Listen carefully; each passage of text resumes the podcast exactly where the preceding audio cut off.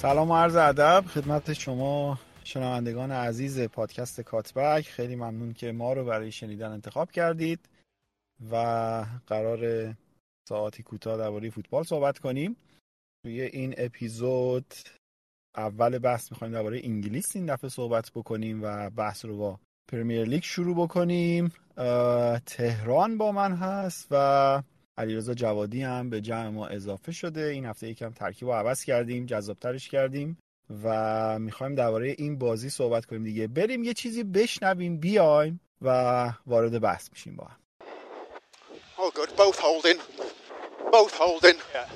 Leave it though. Waiting, delaying, possible delaying. offside, Diaz. Give it. Coming back for the offside, Come on. mate. Just checking the offside delay delay. Give me kick point. Let's go. Yep. Kick point, Yeah, no please. mate. So here we are. Thank you. Wait, okay. Um, just get a tight angle. yeah, give me 2D line ready I feel as well for frame Right, two so after that. That's frame, fine. Frame two there. Perfect. I've got Yeah. the time on this. I clocked 2D line on left boot. Yep. Well, let me With just Merrill, switch I think angle.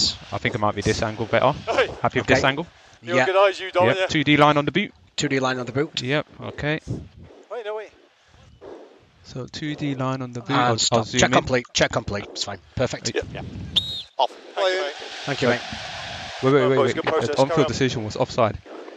Are you are you happy with this? Yeah, Are you happy with this? offside On-field, decision goal. Yeah, that's, Now that's what it does. What? on-field decision was offside. Are you happy with this Never image? get there. It's. Yes, onside. The image we gave you is onside. Left back. He's played. He's Yeah. gone offside. Out. Delay, delay, delay. Out. They- Clear. Ollie's saying to delay. Plays Ollie's saying to delay. Red throw. Red throw. Pardon? Ollie's calling in to say delay the game to to complete the Yeah. decision is offside. Can't do anything. Ollie's saying to delay. Ollie's saying to delay. Ollie? Yeah.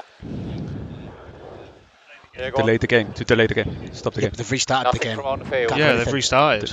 Yeah, Can't do anything. no. I can't do anything. I can't do anything.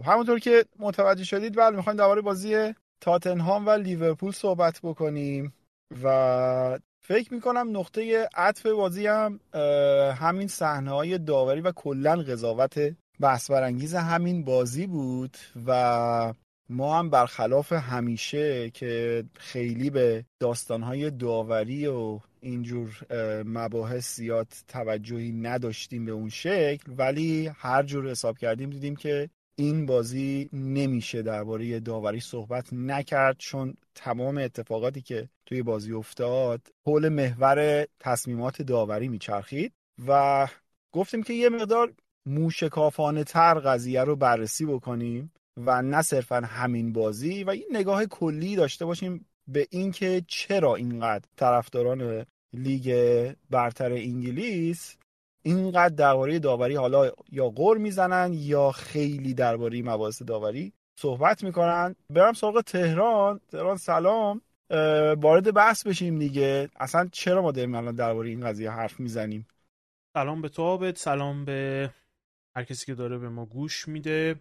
آبد من فکر می‌کنم برای اینکه بحث رو شروع بکنیم اول نیاز باشه از اینجا شروع بکنیم که دقیقا ما چرا فکر می‌کنیم که سطح داوری فوتبال انگلیس ضعیفه؟ و یکی از مهمترین نکات اینه که سطح داوری فوتبال انگلیس در مقایسه با سطح بقیه چیزها تو فوتبال انگلیس ضعیفه. تقریبا توی همه چیز فوتبال انگلیس در حال حاضر توی اروپا و توی دنیا بالاترین سطح رو داره. هم توی بازیکنها هم توی مربیها در واقع توی بخش اقتصادی. از اونجایی که قدرت بالاترین قدرت اروپا و دنیا هستن می‌تونن با دادن بالاترین حقوق ها با ساختن بهترین زیرساخت ها با داشتن بهترین امکانات همیشه بهترین رو داشته باشه پریم. و خب این سطحی که هم ما عادت کردیم باش به پریمیر لیگ تو چند سال گذشته و هم سطحیه که انتظار میره از پریمیر لیگ. یعنی انتظاری که خود پریمیر لیگ برای خودش داره. باشگاه پریمیر لیگی به چیزی کمتر از perfection راضی نمیشن. و حتی اگه تو مسیر رسیدن به این perfection موفق هم نبودن باز هم هدف همون بود. و خب یک سری مشخصه هایی داره این که ما به اینجا رسیدیم. من خیلی وقت پیش یک مطلبی نوشتم و چند وقت پیشم یه مطلب دیگه نوشتم که متاسفانه اون بیرون نیومد اما در رابطه با اینکه ذات داوری توی انگلیس انگار که با بقیه نقاط این فوتبال فرق می‌کنه. حقیقت قضیه اینه که این داشتن سرمایه داشتن کپیتال که باعث میشه که این مجموعه تونسته باشه بهترین همه چیز رو داشته باشه یک سری مسیرها رو باز می‌کنه. که به شما این قدرت رو در واقع میده که شما بتونی بین بهترین ها بهترین ها رو انتخاب کنی برای هر پستی. این قضیه دو طرفه است. شما فضای شغلی انقدر خوب ایجاد می‌کنی با ساختن بهترین زیرساختها و با دادن بهترین حقوق ها که برای مثال پپ گواردیولا وقتی از بایرن جدا میشه ترجیحش اینه که بیاد به انگلیس. کلوب وقتی از دورتموند جدا میشه ترجیحش اینه که بیاد به انگلیس. پوچتینو ترجیحش اینه که تو انگلیس کار کنه. پستکوغلو ترجیحش اینه که تو انگلیس کار کنه. هر مربی که بتونه ترجیحش اینه که تو انگلیس کار کنه. و اون شرایط به طور کل توی داوری وجود نداره. داوری انگلیس به طور کل توسط مجموعه PGM حمایت میشه و انجام میشه به طور کل که یک چیزی تو مایه های اتحادیه داوران انگلیسن. که به طور کل توی تمامی سطوح فوتبال مسئولیت داورهای انگلیسی رو دارن. اسمشو نمیشه بذاریم کمیته داوران یعنی فرقش چیه که بهش نمیگیم کمیته؟ یعنی از اون معنی خارجه؟ من از لفظ کمیته استفاده نمی کنم چون لفظیه که انقدر در رابطه با فوتبال ایران استفاده شده من فکر می کنم یک بخشی از معنی خودش رو از دست داده. وگرنه خیلی متفاوت نیست. برای مثال PGM تصمیم گیره توی اینکه چه داوری کجا چه جوری سوت بزنه و یعنی قدرت کمی نداره پی جی ام و خب پی جی ام توی انگلستان می‌خوام از لفظ مونوپولی استفاده کنم. مونوپولی داوری پریمیر لیگ داره. تنها مجموعه که اجازه داره داوری توی انگلستان انجام بده. تنها مجموعه که می‌تونه داور تربیت بکنه تنها مجموعه که می‌تونه داور انتخاب بکنه. تمامی داوران انگلیسی زیر نظر این مجموعه کار می‌کنن و به طور کل یک مونوپولی وجود داره که وقتی پریمیر لیگ می‌خواد برای هر هفته از داورای بازیاش انتخاب بکنه فقط و فقط می‌تونه از داورای انگلیسی انتخاب بکنه. این فقط تو انگلیس نیست تمام دنیا همینجوره یعنی به ندرت پیش میاد کشورهای صاحب فوتبال داورهای خارجی داشته باشن. صاحب فوتبال ها هم همون 10 15 کشور اصلی توی اروپا و آمریکا و آسیا هستن. نتیجه ای که این قضیه داشته یک درجا زدن طبیعی توی داوری تو فوتبال بوده. فوتبال توی چند سال گذشته یک دوره شاید بهش اسمشو globalization ی رو گذروند که توی 20 سال گذشته فوتبال از یک بازی که مختص به کشور خودش بود یعنی ما فوتبال ایتالیایی تو ایتالیا می‌دیدیم فوتبال اسپانیایی تو اسپانیا می‌دیدیم فوتبال انگلیسی تو انگلیس می‌دیدیم. تبدیل شد به یک بازی بین المللی که فوتبال کشورهای مختلف در همدیگه ادغام شد. که وقتی شما به 15 باشگاه برتر که این لفظیه که من برای باشگاه هایی که سوپر لیگ رو داشتن تشکیل می‌دادن استفاده می‌کنم چون اینا 15 باشگاه اصلی دنیا هستن در حال حاضر شما وقتی به 15 باشگاه برتر نگاه می‌کنین توی ده سال گذشته نه تنها انواع و اقسام بازیکنان از فوتبال و کشورهای مختلف داشتن بلکه از کشورهای مختلف و فوتبالهای مختلف سرمربی، مربی، آنالیزور، ماساژور همه چیز داشتن. اگر متدی بوده که زمانی تو اسپانیا استفاده می شده و اون متد متد موفقی بوده اون متد توی انگلیس هم استفاده شده تو 20 سال گذشته اون متد تو آلمان هم استفاده شده تو 20 سال گذشته. اگر آدم موفقی بوده که تو این کشورها تونسته کار کنه تو این کشورها بهش شغل رسیده. تیم های بزرگتر انگلیسی محدود به اووردن بازیکن مربی ماساژور کمک مربی از باشگاه های دیگر انگلیسی نیستن. میرن به سری ها نگاه می‌کنن میرن به آلمان نگاه می‌کنن. و طبیعتا این قضیه باعث شده که اون سبدی که میشه از توش استعداد انتخاب کرد سبد خیلی بزرگتری شده. طبیعتا وقتی اون سبد بزرگتر میشه تعداد انتخاب کننده ها هم بیشتر میشه. وقتی تعداد انتخاب کننده ها بیشتر میشه شما به عنوان انتخاب کننده باید یک آفری داشته باشی که اون آدمی که انتخابش می‌کنی بخواد بپذیرتش.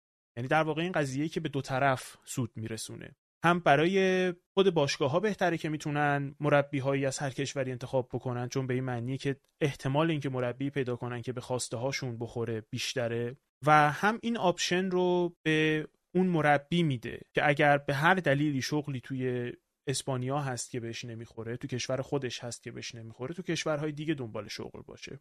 و این اتفاق من فکر می‌کنم اتفاقی این همون globalization ی که من فکر می‌کنم توی 20 سال گذشته فوتبال رو به شدت تحت تاثیر قرار داده و یکی از بزرگترین دلایل پیشرفت فوتبال توی 20 سال گذشته من فکر می‌کنم همین بود. و این دقیقا اتفاقی که برای صنعت داوری فوتبال به هیچ عنوان نیفتاد.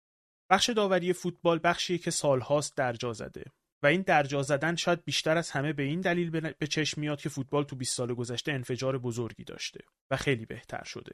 داوری توی کشورهای مختلف از جمله انگلیس یک حالت مونوپولیتوری داره که فقط داورهای انگلیسی فقط همون گروه محدودی که احتمالا 20 نفر هستن شاید 20 نفر هم نباشن. داوری بین همه اونا میچرخه و اگر شما یک موقعی احیانا این مشکل باشه که داورهای انگلیسی به هر دلیلی تعدادشون به اندازه کافی یا کیفیتشون به اندازه کافی نباشه بیشتر از هر چیزی شما با همون داورها موندی و هیچ شانسی برای اینکه عوضشون بکنی یا بهترشون بکنی به خودت نمیدی. خب تهران سوالی که اینجا برای من پیش میاد آیا این مختص به انگلیس فقط؟ ببین ما یک سطح پایینی از داوری رو به وضوح داریم توی انگلیس می‌بینیم و از طرف دیگه این انتخاب داورهای دامستیک آیا صرفا فقط ربط به لیگ انگلیس داره یا بقیه لیگا هم به همین شکله؟ من فکر می‌کنم که لیگ های دیگه هم آلمان، اسپانیا و ایتالیا که حالا لیگ های برتر دیگه هم بخوایم اضافه بکنیم اونا هم از داورهای دامستیک استفاده می‌کنن ولی اینقدر مشکلات ندارن. ببین حرفت درسته. کشورهای دیگه هم تمام کشورهای صاحب فوتبال بذار اینطور بگیم. چون کشورهایی که خیلی فوتبال جدی ندارن بعضا از داورهای خارجی استفاده می‌کنن. ما تو کشور خودمون از داورهای خارجی استفاده کردیم و الان هم اگر نمی‌کنیم اشتباهه. اما چرا کشورهای صاحب فوتبال از داورهای خودی استفاده می‌کنن؟ عابد من فکر می‌کنم اینجا تو داری به جای اشتباه نگاه می‌کنی. دلیل اینکه ما توی انگلیس این اشتباهات رو بیشتر می‌بینیم اینه که سطح فوتبال انگلیس و سطح پوشش فوتبال انگلیس به شدت بالاتر. که اگر داوری تو بازی لوتون و اورتون اشتباهی بکنه فکر می‌کنم یک page توییتری هست که هممون هم follow ش می‌کنیم که بلافاصله اشتباه داوری رو می‌ذاره. زیر سی ثانیه شما می‌تونید تو توییتر اشتباه داوری رو ببینید. و این اتفاقی که واسه لیگای پایینتر نمیفته یعنی این بخش پوششه. که پوشش لیگ انگلیس سرسام آوره داور اگر یک جا پای اشتباه بذاره همونطور که اگه بازیکن بذاره. نمی‌خوام جوری بشه که بازیکن مربی ما تو همینجا تو همین فضا ما با همدیگه نشستیم و سرمربی تیم 19 همه جدول انگلستان رو آنالیز کردیم درباره همه چیش حرف زدیم. چون میشه چون پوشش هست به اندازه کافی. ما خودمون بخشی از اون پوششیم. ما در رابطه با همه چیز فوتبال انگلیس حرف می‌زنیم. خب؟ و مثلا فوتبال ایتالیا اینطور نیست. و از یک طرف دیگه هم سطحه. اینکه فوتبال انگلیس فوتبالیه که تعداد بازی های مهم بیشتری توش هست. تعداد بازی های بزرگ بیشتری توش هست چون تعداد تیم های بزرگ بیشتری توش هست. یعنی ما یک top six داریم که داور تو این بازی اشتباه نفس بکشه صرف نظر از اینکه چلسی کجای جدوله. داور تو بازی چلسی نف... اشتباه نفس بکشه ویدیوش در میاد و تحت فشاره. و ما هر ساله دو تا سه تا چهار تا تیم دیگه هم داریم که تیمای خوبی هن. و جنگ سقوط انگلستان همیشه جنگ سقوطیه که اواخر فصل بعضا از جنگ قهرمانیش جذابتر میشه. که سه چهار تا تیمن که تا هفته آخر دارن رقابت می‌کنن و تا هفته آخر هم کاورج می‌گیرن. ما خودمون دوباره ما بخشی از همین پوششیم. ما خودمون کسایی هستیم که میشینیم دونه دونه بازی های انگلیس رو تحلیل می‌کنیم. کاری که با لیگای دیگه نمی‌کنیم. پس حرف تو درسته آبت که کشورهای دیگه هم این مشکل رو دارن. سایز مشکل بزرگتره تو انگلیس چون همه چیز تو انگلیس بزرگتره. یک بخشیش سایز بازی هاست و یک بخشیش رسانه اون ذره بینی که ما داریم باش نگاه می‌کنیم همه چیز رو تو انگلیس اون ذره بینه بزرگتره. آره حرف تو متوجه شدم که کامل چی میگه و با بخش اعظمش موافقم. حالا درباره اون پایین جدول که گفتی امسال احتمالا از این خبران نیست از نیم فصل سقوط ها مشخص نیم فصل همین الان هم مشخصه کیا سقوط می‌کنن. خیلی خیلی پایین جدول خیلی ضعیفه. ما داور فینال لیگ اروپا رو داشتیم. آنتونی تیلور بود که اون داستان های حمله هوادارای روم به خانوادهش و اینا پیش اومد. یعنی و خود داورای انگلیسی هم که می‌بینیم توی سطح اول فوتبال حداقل توی فوتبال ملی و مسابقات جام جهانی اینا زیاد جایگاهی ندارن. زیاد که اصلا ندارن. حالا من جام جهانی اخیر رو دنبال نکردم. نمی‌دونم اگه داور انگلیسی قضاوت کرده توش یا نه ولی سال گذشته می‌دونستم که به اون صورت اسمی از داورای انگلیسی نمیشینیم. یعنی آقا می‌خوام بگم که این اسکیلی که داریم دربارش حرف می‌زنیم که بله سطح فوتبال انگلیس خیلی بالاتره.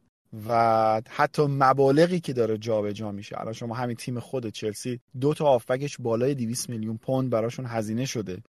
و این هزینه رو تو حالا بیا نگاه بکن سطحی که ما داریم دربارش حرف می‌زنیم و مبالغی که جابجا جا میشه به نسبت حالا به قول تو 20 نفری که با هم دیگه هی عوض بدل میشن توی بازی ها و یه جوری دیگه هر مربی با یکی دو تا داور الان مشکل داره. الان مربی تیم خودمونم دیگه ماشاءالله جز نفرات اصلیه که با داورای خاص مشکل داره. مثلا با پول تیرنی مشکل داره کلوب. منظورم این بودش که با توجه به همون مسئله باز هم به نظرم انگلیس یک درجه داورهای داخلیش از داورهای لیگهای دیگه به نظر ضعیفتر می‌رسه. این به نظره که احتمالا اینجا نگاه من ایرادش اینه که من فقط همه داورهای لیگ های دیگر رو به واسطه همون که تو گفته که خیلی از بازی اونجا زیاد اصلا دوراشون بحث نمیشه. آره ما همین الان اینم اه، شاید کردیتی باشه برای سیاست گذاری که برای لیگ برتر شده. چه می‌دونم همین فوتبال فانتزی الان موقعی که ما داریم ضبط می‌کنیم شب چمپیونز لیگه ولی یه سری آدم نشستن دارن بازی لوتون برلی رو نگاه می‌کنن چون که فوتبال فانتزی رو دارن دنبال می‌کنن. فکر نمی‌کنی که باز هم یک درجه همون داور انگلیسی حالا به یک عواملی به یک علتهایی از بقیه کشورها سطحشون پایین تره ببین آبد من علت رو می‌دونم. اینکه آیا نتیجه واقعا این شده که داور انگلیسی ضعیفتر شده یا نه من فکر می‌کنم سخته گفتن. شرایط یکسان اما علتی که ما به اینجا رسیدیم یک بخشیش به خاطر این سیستم اشتباهیه که من توضیح دادم اشتباه بسته بودن فضا. اما یک دلیلی که ما به اینجا رسیدیم ببین آبد داوری کار تنکلسیه کسی از شما تشکر نمی‌کنه به خاطر داور بودن و داور خوب بودن داوریه که من تو بازی نمیبینمش. و وقتی من داور رو نمیبینمش و داور خوبی بوده بیرون از بازی من ازش تعریفم نمی‌کنم. یعنی اینجور شغلی. اینو می‌خوام به اینو دارم اینو دارم بهتون میگم برای اینکه حرف بعدیم رو کاملا بیمنطق ندونیم داوری تو انگلیس قداست پیدا کرده. یک ما خواستم به همین نقطه برسم دقیقا. دقیقا. آفرین. داوری تو انگلیس یک حالت قداستی پیدا کرده که من اون حرف اول رو زدم که بهتون بگم بیدلیل نیست. داور باید یک حاله ای از محافظت داشته باشه. چون اگر نداشته باشه کسی قرار نیست ازش محافظت اما با به مرحله قداست رسیدیم. که اگر جایی خدایی ناکرده مربی به خودش این جرأت رو داد که این کفر رو بگه و فرض رو بر این بذاره که ممکنه روزی داوری اشتباه کنه اون مربی توسط پی جی و موئل واسش درخواست اشد مجازات میشه. ما به اینجا رسیدیم با داوری تو انگلیس که داور واضح اشتباه می‌کنه و کسی حق نداره حرف بزنه. یعنی این روی کردی که امسال به وجود اومده مخصوصا که تو طول بازی هیچ گونه اعتراضی نباید به داور کرد. من این رو میپسندم. کاملا میپسندم. به نظرم به بازی کمک زیادی هم می‌کنه. اگر این فرهنگ داور سوت زد دروازه‌بان زمین خودی بدوی بیاد اعتراض بکنه تو فوتبال حل بشه تو خیلی از ورزش‌ها این قضیه حل شده. راگبی بهترین مثالشه. اما این فرهنگ که داور آفساید نیم متری بازیکن ما رو با وار اشتباه گرفته و اگر کلوب توی کنفرانس حرف بزنه پنج جلسه محرومش می‌کنن به نظر من مزخرفه. داور بخشی از این بازیه و همونطور که PG خیلی دوست داره بهمون یادآوری بکنه داورم human error داره. پس ما باید حق داشته باشیم در رابطه با این قضیه حرف بزنیم. قداستی نباید وجود داشته باشه. بخشی از مشکل تو انگلیس عابد اینه که ما اصلا قبول نمی‌کنیم مشکلی هست. اصلا نمیتون این جرأت رو به خودمون نمیدیم در رابطه با اینکه ممکنه مشکلی داشته باشیم حرف بزنیم. و چجوری قراره جلو بریم؟ ببین الان تعداد تعداد اشتباه های تاثیرگذار توی بازی امسال تا هفت هفته رفتیم دیگه. امسال به شکل چشمگیری خیلی زیاد بوده یعنی تو هر هفته ما دو سه تا بازی داریم که داور اشتباه تاثیرگذار داشته و حالا از بعد حادثه همون صحنه ها توی بازی های دیگه هم تکرار شده مشابهش و تصمیمات مشابه گرفته نشده و یک سری آدم به عنوان کارشناس ماستمال هم توی رسانه ها هستش که میان به یه شکلی می‌خوان تفاوت ایجاد بکنن توی صحنه یعنی من هند اون صحنه هند بازی یونایتد و تاتنهام رو هیچ تفاوتی درش نمی‌بینم با صحنه هند بازی آرسنال و تاتنهام که یکیش هند پنالت و یکیش هند پنالت نیست. نمی‌تونم اصلا جفتش یه شکل سرعت تو فاصله بازیکن مدافع با ضربه زننده. یعنی همش یه شکله. ولی یه آدمی میارن توی تلویزیون که بتونه اون صحنه رو ماسمالی بکنه به این شکل نه این توپه داشته می‌رفته سمت گل اون توپه نمی‌رفته سمت گل. این اصلا توجیهات مس ایناست که آبد اون آدمی که میارن خودیه. اون داور جزو کدیه. داورهای گذشته پی جی ام اون آدم بخشی از برادرهوده. ما همه با هم داداشیم. اون آدم هم بخشی از ماست. بره تو تلویزیون چی بگه؟ ما این حرف رو تو رسانه خودمون هم داشتیم که فلانی که میره تو تلویزیون در با داوری حرف می‌زنه با همه این داورا رفیقه. چی بگه؟ و اصلا من تمام بحثم همینه که این قضیه تبدیل به یک brotherhood شده تبدیل به یک cult شده. و یک قداستی پیدا کرده که کسی از بیرون اجازه نظر دادن نداره و وقتی عابد وقتی ما فقط از داخل مجموعه بتونیم به خودمون feedback بدیم بعد از یک جایی ما میفتیم روی این feedback loop مثبت که وای ما چقدر خوبیم. خب صرف نظر از اینکه ما کی باشیم و چی باشیم. هر مجموعه ای رو شما به خودش رها کنی و بهش قداست بدی که کسی از بیرون نتونه بهش حرفی بزنه و هیچ input ی از بیرون نداشته باشه. ببین اینم مهمه آبد نه تنها کسی از بیرون نمی‌تونه به اینا حرف بزنه بلکه کسی از بیرون هم وارد PGMO نمیشه. ما از اسپانیا و هلند و ایتالیا و آلمان داور نمیاریم تو انگلیس که کسی خارج از این جمع دوستانه وارد بشه و یک رویکرد جدید و fresh اضافه بکنه یک view fresh اضافه بکنه. خودمونیم. خودمون ده دوازده تاییم که ما هم که وقتی میریم بیرون ما میشیم رئیس رؤسا ما میشیم کارشناس تلویزیونی ده دوازده بعدی هم که میان رفیقای خودمونن چون زیر دست خودمون بزرگ شدن. آره الان مثلا سلبریتی داورای انگلیس مثلا مایکل الیور باید در نظر بگیریم دیگه. یعنی توی اکثر بازی بزرگی که بهش می‌رسه احتمالا ما یک صحنه ای تو اون بازی پیدا می‌کنیم که قصد خودنمایی داره و ما مصاحبه ماکتین هم داشتیم چند وقت پیش که اومده بود درباره اون صحنه مو کشیدن کوکوریا. خودش داور وار بود. اصلا اصلا از گفتنش من خندم می‌گیره که توجیهی که آورده بود که می‌خواستم حفظش کنم. چی شو حفظ کنی بابا؟ ولی خیلی اون- گویاه اون حرف خیلی گویاه من نمی‌خواستم انتونی رو بفرستم پای مانیتور که شوآپش نکنم که جوری نشون ندم که انگار آنتونی بلد نیست چی کار کنه. این به شما نشون میده ما چه ذهنیت بسته کالتور این داداشمه من بعد ازش مراقبت بکنم این آدم هم رزم منه. اصلا شما تو این مجموعه صرف نظر از اینکه چه مجموعه ایه تو مجموعه که همچین منتالیتی داره آبد نتیجهش همین میشه. منطقیه حالا. خب حالا تهران ما درباره این صحنه داریم صحبت می‌کنیم. شاید یه سری از شنوندان ندونن که ما درباره کدوم صحنه و چه اتفاقی داریم صحبت می‌کنیم. می‌خوای بازش کنی که داستان چیه؟ آره شاید بد نباشه بگیم که یک صحنه بود بازی چلسی تاتنهام. کرنر رو دروازه چلسی رومرو موی کوکوریا رو می‌کشه. داور به هر دلیلی داور وسط به هر دلیلی نمی‌بینه و اینجا دقیقا جاییه که by definition کمک داور ویدیویی virtual assistant referee VAR یا وار باید وارد بشه. به داور اشاره بکنه که فلان جا فلان صحنه اتفاق افتاده که possible red card کارت قرمز احتمال. بیا پای صحنه پای مانیتور یه چک بکن ببین نظر خودت هم هست یا نه و تصمیم تو بگیر. مایک دین چند هفته پیش که من بعد از همون کاری که مایک دین کرد هم یک مقاله نوشتم که متاسفانه نشد که بیرون بیاد. تو یک پادکستی در رابطه با این حرف زد که در ابتدا کلا در رابطه با این حرف زد که چطور حس خوبی به وی ای آر نداره و چطور این عین کلمشه که من 15 سال داوری کردم و حالا کسی می‌خواد بیاد به من بگه من اشتباه می‌کنم؟ درود بر تو. خب. که این از ابتدا آبت به تو نشون میده که اگه یادت باشه ما حرف می‌زدیم موقعی که وی آر وارد انگلستان شد و من بهت گفتم که من شنیدم که داورای انگلیسی دارن به صورت active پس می‌زنن VAR رو. و این آره، مشکلاتی آخرین که لیگی بودیم که اصلا اومد. و این مشکلی که تو انگلیس همیشه بود که داور می‌رفت سه دقیقه یه صحنه رو چک می‌کرد همون موقع تو. بوندسلیگا کار تو سی ثانیه انجام می‌شد. همون موقع بوندسلیگا سی ثانیه کار انجام.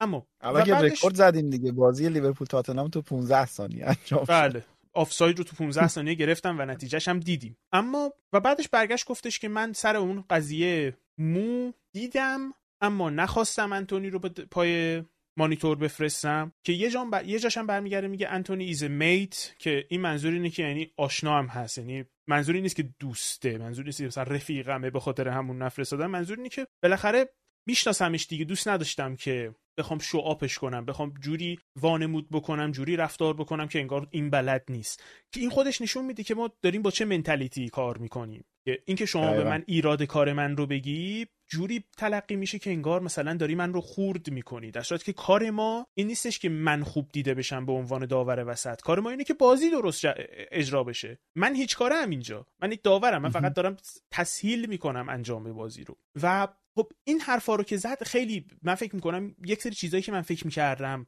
یا در واقع شک داشتم. یک سری چیزایی که من احساس می‌کردم. وقتی از زبون یک نفر از داخل اون مجموعه میاد بیرون من دیگه مطمئن میشم که ای پس این حس ها واقعا هست. من اشتباه حس نمی‌کردم. واقعا این حس ها رو شما دارین. شما واقعا این رفتار رو دارین. این روی کرد رو دارین. ببین من هی می‌خوام تو ذهن خودم هی دارم تلاش می‌کنم که بگم ما فکر می‌کنم این اتفاقی که بازی لیورپول تاتنهام افتاد اوج داستانی بودش که ما تمام این سالها داشتیم دربارش حرف می‌زدیم و دارم فکر می‌کنم که ما از این نقطه باید شروع بکنیم بریم به عقب یا از عقب باید شروع بکنیم بیایم برسیم به این نقطه و این اینجا فکر کنم دیگه دیگه نقطه انتهای داستان باشه.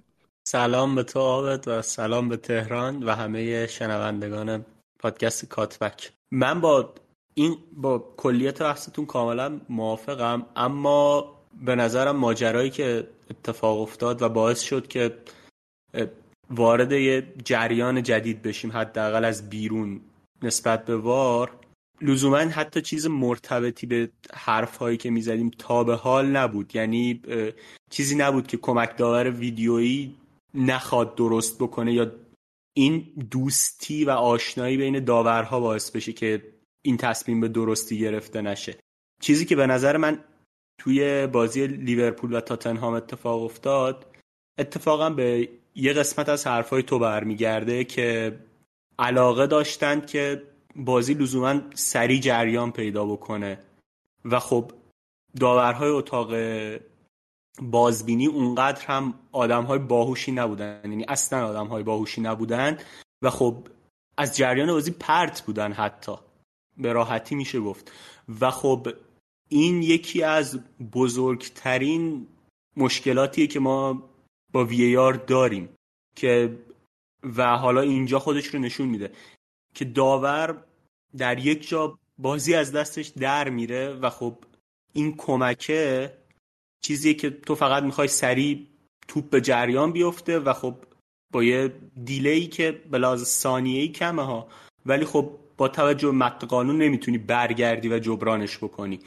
این مسئله به نظرم چیزی که در بازی لیورپول اتفاق افتاد باید برگردیم و به اون علاقه ای که تیم های انگلیسی داشتن یعنی کارشناسای انگلیسی pundit ا و کلا جوی که اون اطراف بود. به اون نگاه بکنیم که okay گاهی یه دقیقه بازی متوقف بمونه. چی میشه؟ اگر بنای استفاده از VAR اینه که ما تصمیم درست بگیریم. و خب خیلی کاملا هم راحته. یعنی فکر نکنم اگر شما یک دقیقه بازی رو متوقف کنیم مخصوصا الان که وقت اضافه های زیادی هم گرفته میشه جریانی متوقف بشه. و خب اتفاقی که نمیفته و فکر می‌کنم یه ایراد بنی اسرائیلیه که به وی آر می‌گیرن و نتیجهش هم همین میشه واقعا که خیلی فاجعه باره. دقیقا نکته که من می‌خواستم بگم همین بود. علیرضا گفتم نمی‌تونم نمی‌دونم از اینجا بریم عقب یا از عقب بیایم برسیم به اینجا. اصلا تمامی مسائلی که سالهای گذشته ما نقطه رو می‌گیریم از زمانی که وی آر ورود کرد به فوتبال اصلا. علتی که علت اصلی که انگلیس مقاومت می‌کرد برای ورود وی آر دقیقا همین داستان بودش که فوتبال با اون سرعتش جذابه. ما اگه وی آر رو بیاریم فوتبال از اون سرعتش میفته ما هی بخوایم بازی رو توقف بدیم بره کمک داور ویدئویی با صحنه رو بازبینی بکنه. رویکرد به این شکل شده که خب پس ما بیایم بازبینی رو سریعتر بکنیم یعنی این اتفاقی که الان افتاد دقیقا همین بودش که ظرف مدت کوتاهی حالا جالبه که توی این صحنه به نقطه ای که من تا حالا ندیدم جایی اشاره بشه اشتباه اول رو خود کمک لبه خط می‌کنه با پرچمی که می‌زنه. توی این صحنه های مساوی و پنجا پنجا چیزی که به کمک داورا آموزش دادن که پرچم نزنین و بذارین وقتی که ما سیستم تصویری داریم بذارین تصمیم گیری بره دقیق تر انجام بشه. شما پرچم نزنین. کمک داور با اعتماد به نفس بالا پرچم می‌زنه. یعنی اشتباه اول رو اونجا انجام میده که بقیه اشتباه دومینووار بعدش شروع میشه. حالا صدایی هم که پخش شد شما کاملا متوجه میشین که دو سه نفر با عجله و با حول زیاد فقط می‌خوان سریع تکلیف صحنه رو مشخص بکنن. فکر می‌کنم تنها کسانی که در تمام دنیا داشتن اون بازی رو می‌دیدن متوجه نشدن که داور آفساید گرفته همون دو سه نفری بودن که توی اتاق وار بوده. یعنی فکر کنم تمام دنیا فهمیده بودن که داور صحنه یعنی وقتی بازیکن شادی گل نکرده شما چی شد که یهو چشم تو دزدیدی؟ حالا من سر این واژه خطای انسانی هم خب ما هممون خیلی حساسیم روی این واژه کلا یا چارچوب بدنم لرزید وقتی که سریعا پشت بازی بدون وقفه ظرف ده دقیقه تا نیم ساعت این بیانیه اومد بیرون. اصلا کلا حس بدی داد به اینکه من من کاملا حس ماسمالی رو گرفتم که ما سریع اوکی خطای انسانی بود تمام خداحافظ. نه اینجوری نیست. خطای انسانی به نظر من یه تعریف دیگه ای داره. خطای انسانی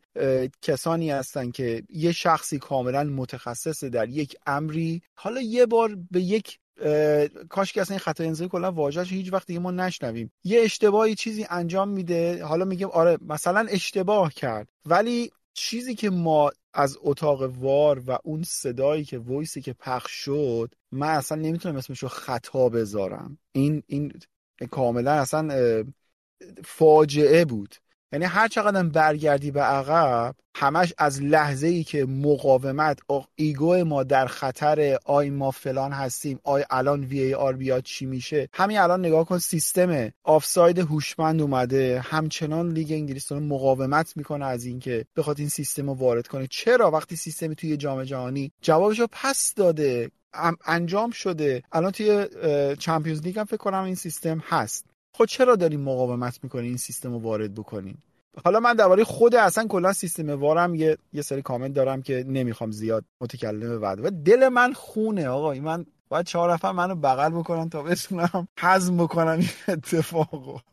حالا برای اینکه بخوایم این بحث رو تمومش بکنیم و برسیم یکم هم در با فوتبال حرف بزنیم توی پادکست فوتبالی من فکر می‌کنم راه رد شدن از این قضیه و راه بهتر کردن قضیه دقیقا همون راهیه که پریمیر لیگ سر مربیا رفت دقیقا همون راهیه که پریمیر لیگ سر بازیکنها رفت و اون همینه که کلهم روی کرد رو عوض بکنن باز بشن نسبت به آوردن داورهای خارجی باز بشن نسبت به هزینه خیلی بیشتر برای داورها. داورهای انگلیسی در حال حاضر حقوق چندانی نمی‌گیرن. میشه حقوقاشون رو خیلی بیشتر کرد. میشه تعلیماتی که می‌بینن رو خیلی بیشتر کرد. میشه داورهای با استعداد رو تو سن پایین شناسایی کرد و خود پریمیر لیگ توش هزینه بکنه و براشون اینفراستراکچر بهتری بسازه براشون کلاس های بهتری بذاره داورهای بین‌المللی بیاره داورهایی که میاره رو بهشون پول بیشتری بده که آرامش خاطر بیشتری داشته باشن. برای مثال حرفی که زده شد که فلان داور 48 ساعت قبلش تو امارات سود زده خب داور کارگر بوده حق داشته با هر کسی دلش می‌خواد کار بکنه. شما اگه می‌خواین که باش قرارداد اختصاصی یا انحصاری ببندین پول بیشتری بهش بدین که نره جایی کار بکنه. مسئله به همین سادگیه. و در کنار اون من فکر می‌کنم که این قضیه که پریمیر لیگ باید متوجه بشه که اگر من حرف از این می‌زنم که پریمیر لیگ داورهای خودش رو تربیت بکنه یا اتحادیه داوران خودش رو بسازه با اینکه متوجهم کار خیلی سختی خواهد بود. یعنی پریمیر لیگ باید عملا با FA و PGMO اینطور تا بکنه که انگار ما دیگه بخشی از فوتبال انگلستان نیستیم و ما entity خودمونیم. اما مسئله اینه که شما هر جوری به این فوتبال نگاه بکنین شما در, در نهایت یا می‌تونین به عنوان یک game بهش نگاه بکنین به عنوان یک بازی بهش نگاه بکنین. این حجم اشتباهات داوری در نهایت داره integrity game شما رو تحت خطر قرار میده. در نهایت داره باعث میشه که بازی شما دیگه بازی سالم نیست که بازی قوانینش اجرا نمیشه و برای همین هم بازی نیست دیگه. یا به این قضیه شما به عنوان یک product نگاه می‌کنین به عنوان یک محصول نگاه می‌کنین که اون موقع شما باید بپذیرین که داوری داره product شما رو تحت تاثیر قرار میده و داره از quality محصول شما کم می‌کنه. در نهایت من فکر می‌کنم که همون راهی که پریمیر لیگ سر بازیکنه یا مربیا یا شرکت های بزرگتر برای مثال مگه مایکروسافت چیکار کرد؟ مگه اپل چیکار کرد که بهترین مهندسا رو استخدام می‌کنه؟ پریمیر لیگ هم در نهایت باید برای داوری همین کار رو بکنه. باید شاخه تربیتی خودش رو بسازه و باید بهترین های جهان رو استخدام بکنه و بعد به کسایی که استخدام می‌کنه پول بیشتری بده. در نهایت من فکر نمی کنم راستش رو بخواین راه دیگه ای وجود داشته باشه. جواب قضیه توی تکنولوژی نیست.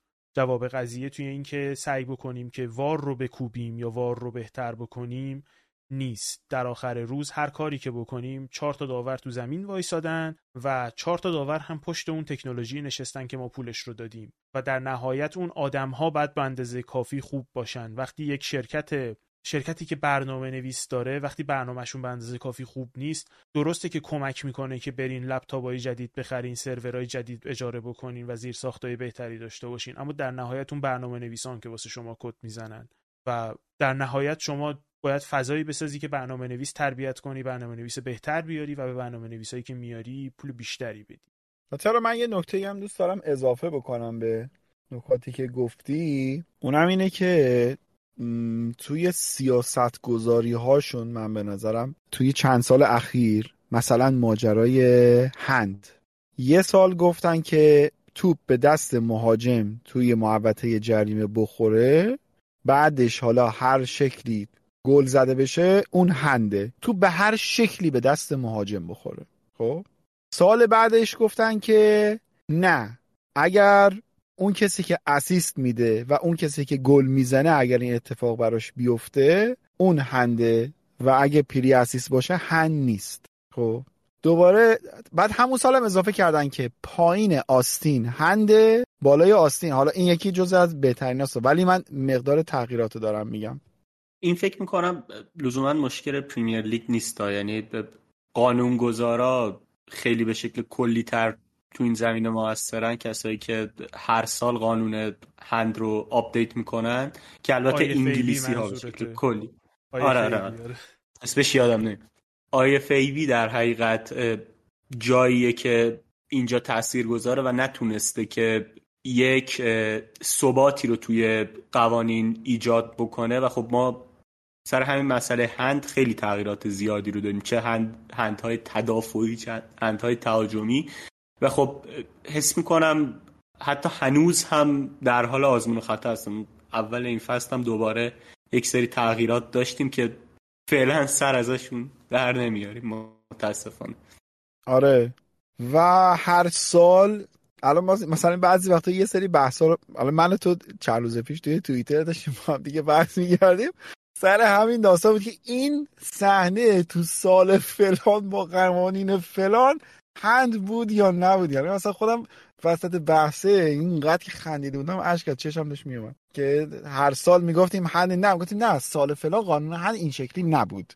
یعنی اون سال قانون هند اون شکلی بود و موفق باشن دیگه. آقا خیلی دیگه حرف زدیم درباره داوری. خداوند انشالله اینا رو همه رو به راه راست هدایت بکنه و حیف واقعا لذت دید. ما الان باید اینجا می نشستیم درباره بازی حرف می زدیم درباره پلن های دو تیم حرف می زدیم درباره بازیکنها و شکل تیم حرف می زدیم ولی حقیقتا فکر می کنم راهی برای حرف زدن درباره خود دوتا تیم بلخص لیورپول راهی نبود که درباره اون بخوایم حرف بزنیم. ولی نرید حالا بمونید. می‌خوایم درباره تاتنهام حرف بزنیم اتفاقا. علیرضا رو نیاوردیم میگم این دو تا کلمه رو حرف بزنیم. علیرضا رو آوردیم درباره تاتنهام بیشتر حرف بزنیم. ولی یه نفس بذار بگیریم. خیلی زیاد حرف زدیم خیلی گریه کردیم. اونا بذار یکم فضا عوض شه. بریم بیایم درباره تاتنهام حرف بزنیم این دفعه.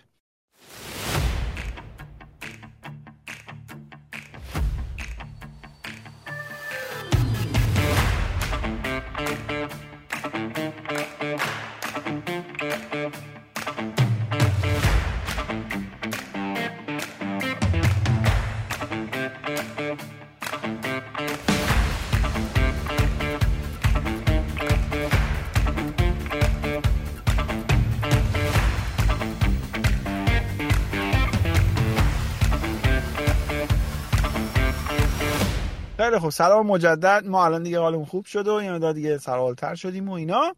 و آقای جوادی شما همه مقاله نوشتی درباره آقای اسمش هم یاد گرفتم پستوکوگلو درست گفتم دیگه. آنجه پستوکوگلو کوگلوه درستش یا اغلوه این اینو نمی‌دونم هنوز. بین علما اختلاف. پستوکوگلو درسته یا پستوکوگلو درسته؟ حالا anyway می‌تونم تلفظش بکنم که آقا اینا یازده نفره مشکل داشتن ده نفره مشکل داشتن نه نفره مشکل داشتن. آخر خودمون زدیم تو گل خودمون. چرا تاتنهام نمی‌تونست گل بزنه به ما؟ این واقعا سوالی که من دارم. خب این اتفاقا مشکلیه که خیلی بارزه توی بازی تاتنهام. اینکه لزوما کاری که می‌خوام بکنن با کاری که می‌تونن بکنن و کاری که می‌کنن تفاوت داره هر کدوم. و شما اگر نفر به نفر و در نهایت ارتباط بین, نف... بین این نفرات رو ببینید یک شیمی مناسب نمیشه بین این بازیکنها توی خط حمله برقرار بشه. برای مثال ما بازیکن داریم مثل کولوسفسکی که خب یک دوره خیلی خوب در زمان کنته توی این تیم داشت و توی مسیرشون به چمپیونز لیگ خیلی کمکشون کرد. اما اگه ما نقش وینگرها رو توی تاتنهام ببینیم نیاز داره که وینگرها در شرایط یک در مقابل یک یا حتی در شرایطی که مقابل دو تا بازیکن مدافع قرار می‌گیرن یک غیر قابل پیش بینی بودنی داشته باشند که خب کولوسفسکی نداره حتی سون هم نداره و جلوی شما که عملا ریچارلیسون وینگر چپ بود و اون, اون که اصلا نداره در اون نقش. و خب وقتی ما برمیگردیم و به squad این تیم نگاه می‌کنیم می‌بینیم که فقط و فقط تا حدی سولومون از لحاظ پروفایل نه کیفیت چون دقایق کافی بازی نکرده می‌تونیم بگیم که اون پروفایل رو داره. خب همین مسئله کولوسفسکی تو سمت چپ هم تا حد زیادی صدق می‌کنه و خب فقط همونطور که اشاره کردم سولومونه که کمک می‌کنه. از طرفی به بازیکنان یک تیم باید تهدید گل داشته باشند که گلی زده بشه دیگه. وقتی شما هریکین رو از دست میدی هر چقدر هم که برای مثال پدرو پرو از نیم فضای سمت راست سانتر بکنه اون بازیکنی که همیشه برای شما بلند می‌شده و هد می‌زده رو الان نداری. یعنی ریچارلیسون شاید به لحاظ فیزیکی مدافع رو اذیت بکنه اما تهدید گل بزرگی نیست و اونقدر حتی تو چند فصل گذشته گلزن خوبی هم نبوده و خب اون رو به شما هدیه نمیده در حقیقت. از طرفی سون توانایی که هر نوع موقعیت گلی رو تبدیل به گل بکنه نداره. خیلی نیاز داره که تو یک فضای مشخص یا یک فضای خیلی بزرگ منظورمه داشته باشه که گلش رو بزنه یا اینکه توی اون نیم فضای سمت چپ توپ رو بگیره و یک حرکتی بکنه به سمت داخل و ضربش رو بزنه. یعنی شما بازیکنانی نداری که تو پترن های مختلف تو شرایط مختلف بتونن برای تو گلزنی بکنن. و خب نمونهش رو هم تو بازی های تاتنهام ما زیاد دیدیم. با وجود اینکه تیم فوتبالش رو عوض کرده حتی نوع حمله کردنش رو عوض کرده و متفاوته با چیزی که ما سالهای قبل می‌دیدیم. اما خب الان لزوما اون فوتبال مچ نیست. و این حرفی که من می‌زنم به این معنا نیست که فوتبال بده یا فوتبال قبلی بد بوده. حرفم به این معنا که فوتبال قبلی بنا به هر دلیل جواب نداده و شما باید صبر بکنی تیم رو کامل بکنی و خب بعد ببینی که چی میشه. و بعد ببینی که آیا وقتی مهاجم نوکی تو از دست دادی و یک مهاجم نوکی جدید گرفتی که هنوز نگرفتن اون موقع است که چه تغییری تو تیمت ایجاد میشه؟ و خب تاتنهام این کار رو انجام نداده. با این حرفی که می‌زنی عرضا خیلی موافقم. یعنی تیمی که گل نزنه در نهایت فوتبال یک بازیه که ما باید توپ رو بیشتر از تعدادی که تیم حریف می‌کنه تو دروازه‌بون بکنیم تو دروازه‌شون.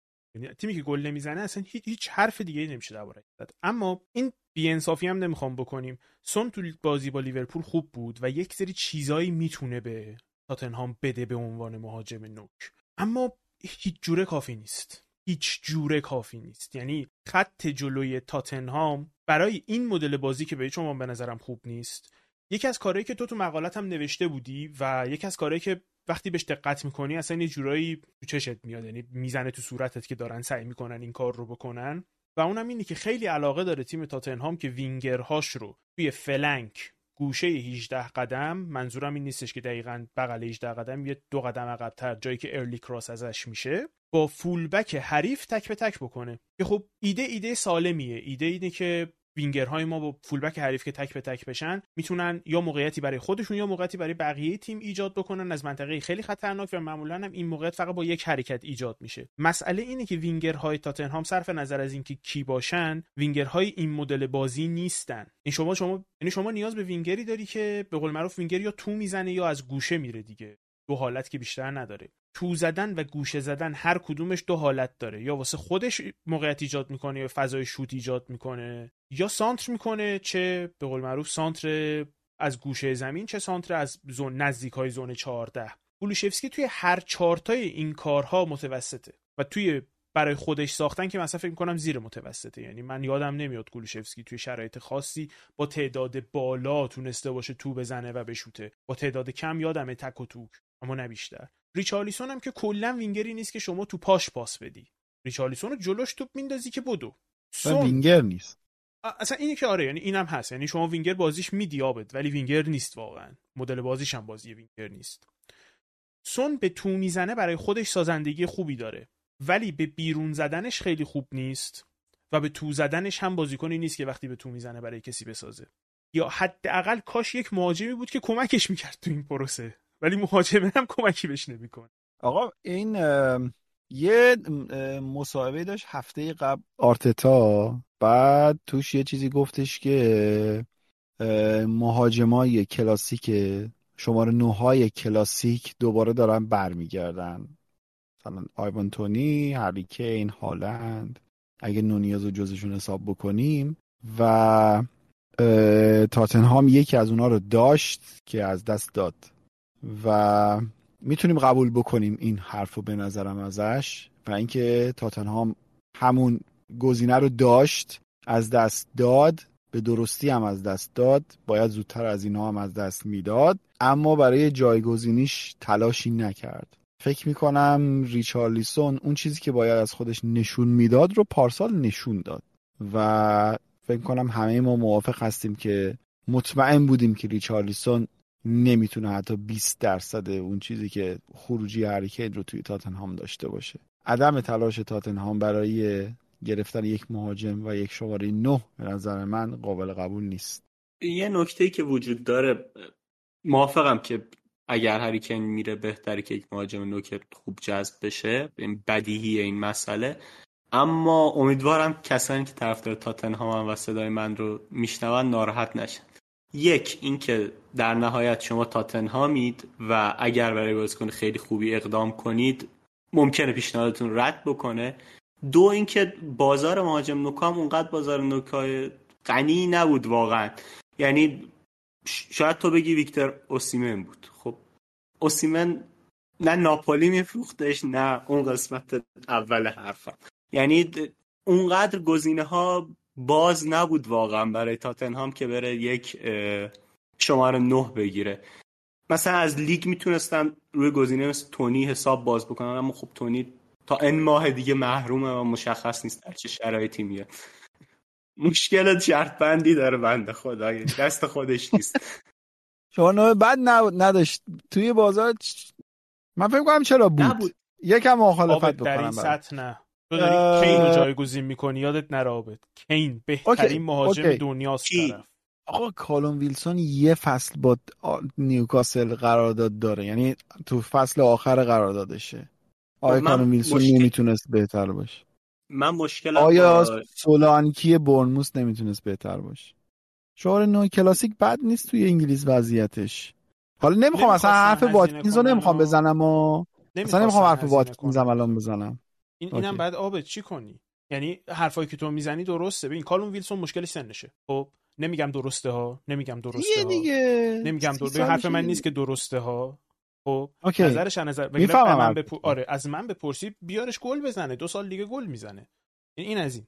اما از یک طرفی این حرفی که الان داریم می‌زنیم یه پیشورزی داره و اونم اینه که من واقعا فکر نمی کنم تاتنهام دنبال اووردن یک مهاجم در اون کالیبر بوده. خب؟ و ترجیحشون این بوده که پول رو اونجا خرج نکنن چون ببین بالاخره تو 60 میلیون پول ریشاریسون رو دادی آبد و صرف نظر از اینکه من تو فکر می‌کنیم این روی کرد درسته یا نه تو فوتبال در حاضر این روی کرد اینه که شما اگه پول طرف رو دادی نمی‌تونی بگی اشتباه کردیم. باید تا آخرشو بری با طرف. اینکه اشتباه کردم و ولش کن و اینا من ندیدم تا حالا. به ندرت پیش میاد توی فوتبال. نه من حرفم ببین. اینه که گزینه ارزونی که ما آره. اون نقص رو بهتر یعنی یه گزینه بهتر ریچارلیسون با قیمت پایین بود. اوکی بفرما. ببین یه نکته ای وجود داره. اینکه اگر بورنموس می‌خواست سولانکه رو بفروشه چقدر میفروخت؟ اگر استون ویلا می‌خواست واتکینز رو بفروشه چقدر میفروخت؟ من فکر نمی کنم آره، گرون. مبلغ اونا گرون. خب آیا اینها سولانک نه خیلی ولی ولی واتکینز به نظر من خیلی گرونه. آیا اینها بازیکنهایی بودند که مثلا دو سال دیگه ما بشینیم اینجا حرف بزنیم و بگیم جایگزین هریکن 70 درصد هریکن هستن؟ نه ببین اونجوری نمی‌تونیم بحث بکنیم. ببین جایگزین هریکه هریکینه. جایگزین نداره. جایگزین یک مهاجم نوک خوب خوب از این س- از این منظر که مثلا تو پنج تا تیم بالای لیگ برتر رقابت بکنن. این پنج تا تیمی که حدس می‌زنیم سهمیه‌شون واسه چمپیونز لیگ قطعیه. هستن یا نه؟ خب من می‌خوام بگم ببین بعضی وقتا میگن things better than nothings. ببین الان این چیزی که توی تاتنهام nothingزه حالا هر چقدر میگم من به نظرم کالوم ویلسون در دسترس بود با توجه به اینکه سال آخر قراردادش بود. به نظرم در دسترس بود. پارسال هم 17 تا گل زد.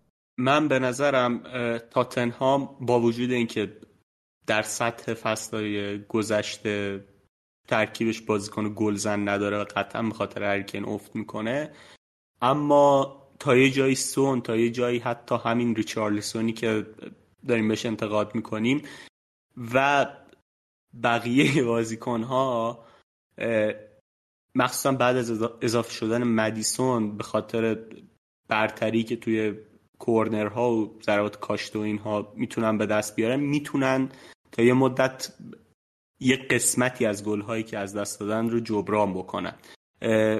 ولی قطعا همونطوری که بحث کردیم تاتنهام به یک مهاجم نوک خوب نیاز داره و باید اون پست رو جبران بکنه و یه بازیکن بخره تو اون پست. یه سوال ولی حرف. من اینه که ولی حرف من اینه که لزوما هر بازیکنی رو نباید بخرن برای اون پست چون در نهایت بودجهشون هم محدوده و همه مشکلات همیشگیشون رو با مدیریت دارن دیگه.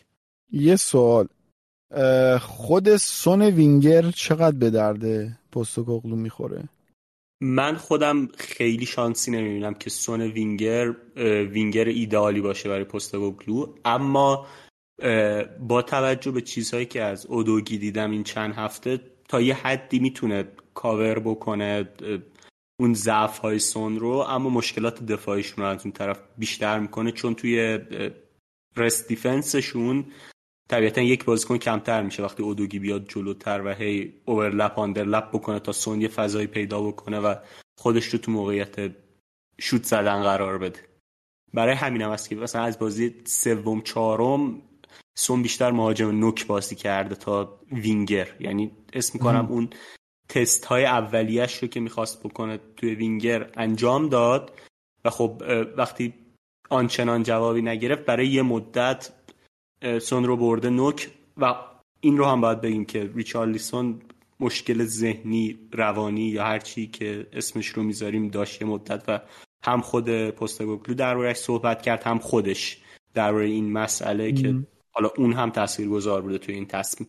این- بر من جالب شد رضا. چرا دقیقا فکر می‌کنی سون وینگر چیزی نیست؟ به خاطر اینکه دریبلر خوبی نیست نمی‌تونه تو فضای ایزوله شده یک به یک رد کنه یا دلیل دیگه ای داری واسش؟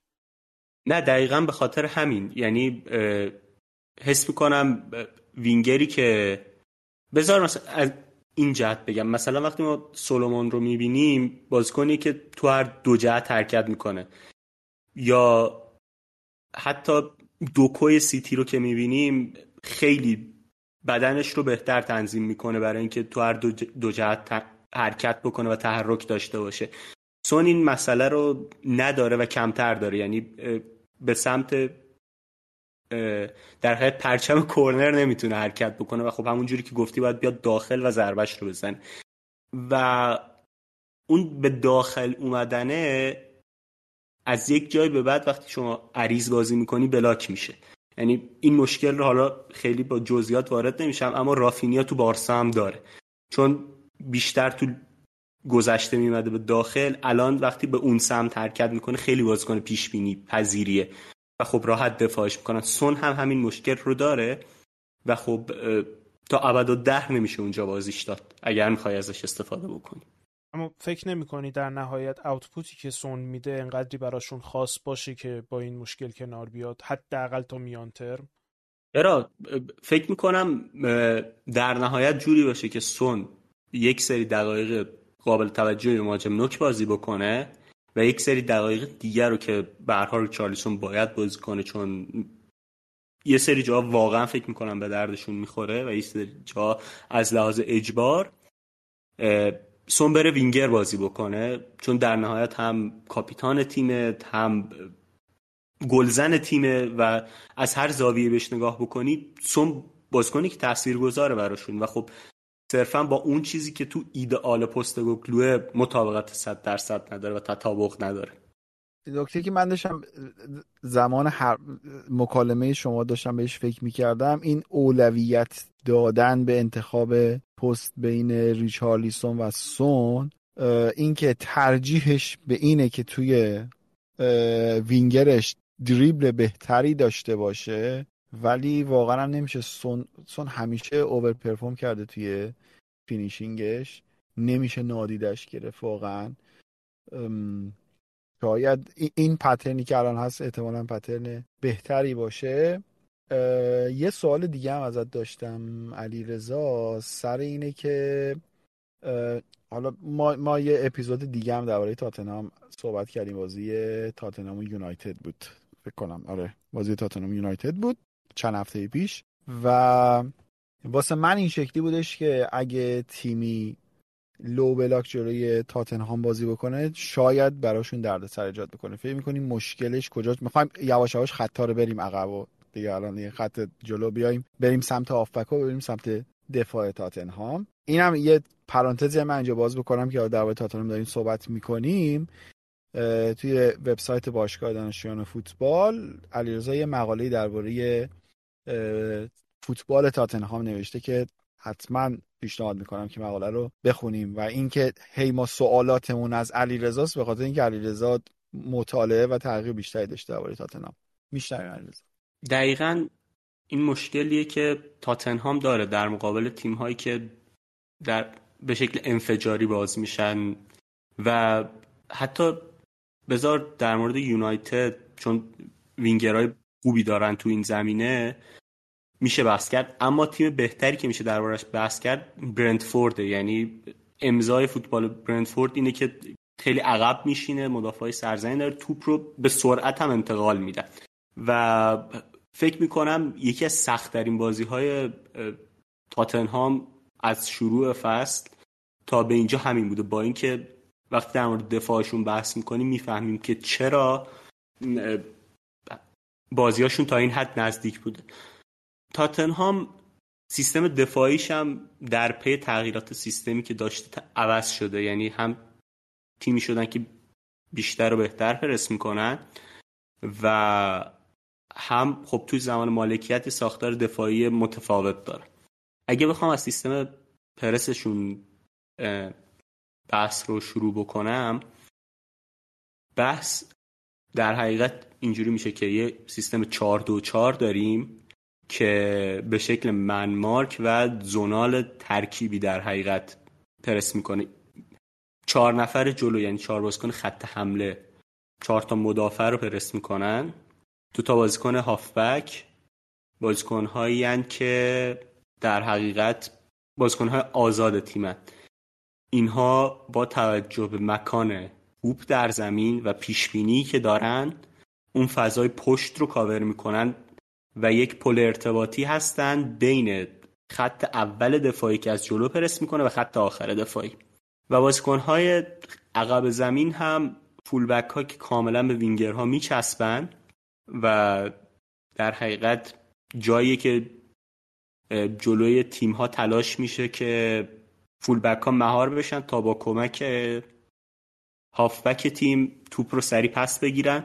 و خب این چیزی که جواب داده یعنی جلوی شفیلد گلی که کولوسفسکی تو آخرین دقیقه بازی به ثمر رسوند حاصل پرس خوبی بود که از سمت چپ انجام شد و خب اینها به این شکل گل زدن.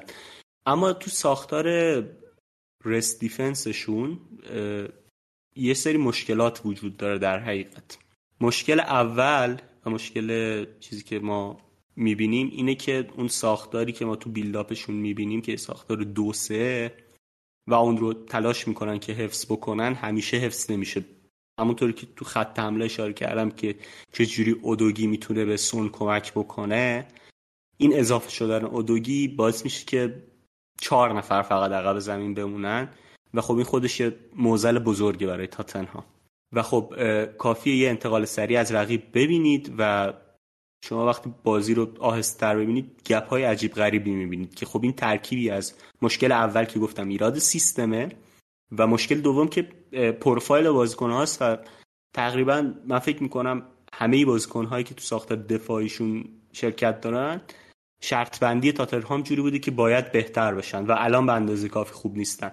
چه مدافع وسطاشون چه فول بکاشون که اینورتد بازی می‌کنن و حتی هافبک هاشون بیسوما با توپ به نظرم نسبت به فصل قبل خیلی بهتر شده. حتی نسبت به دوران برایتون که خیلی هایپ دورش بودم حتی این فصل به نظرم هافک در چشم تری بوده.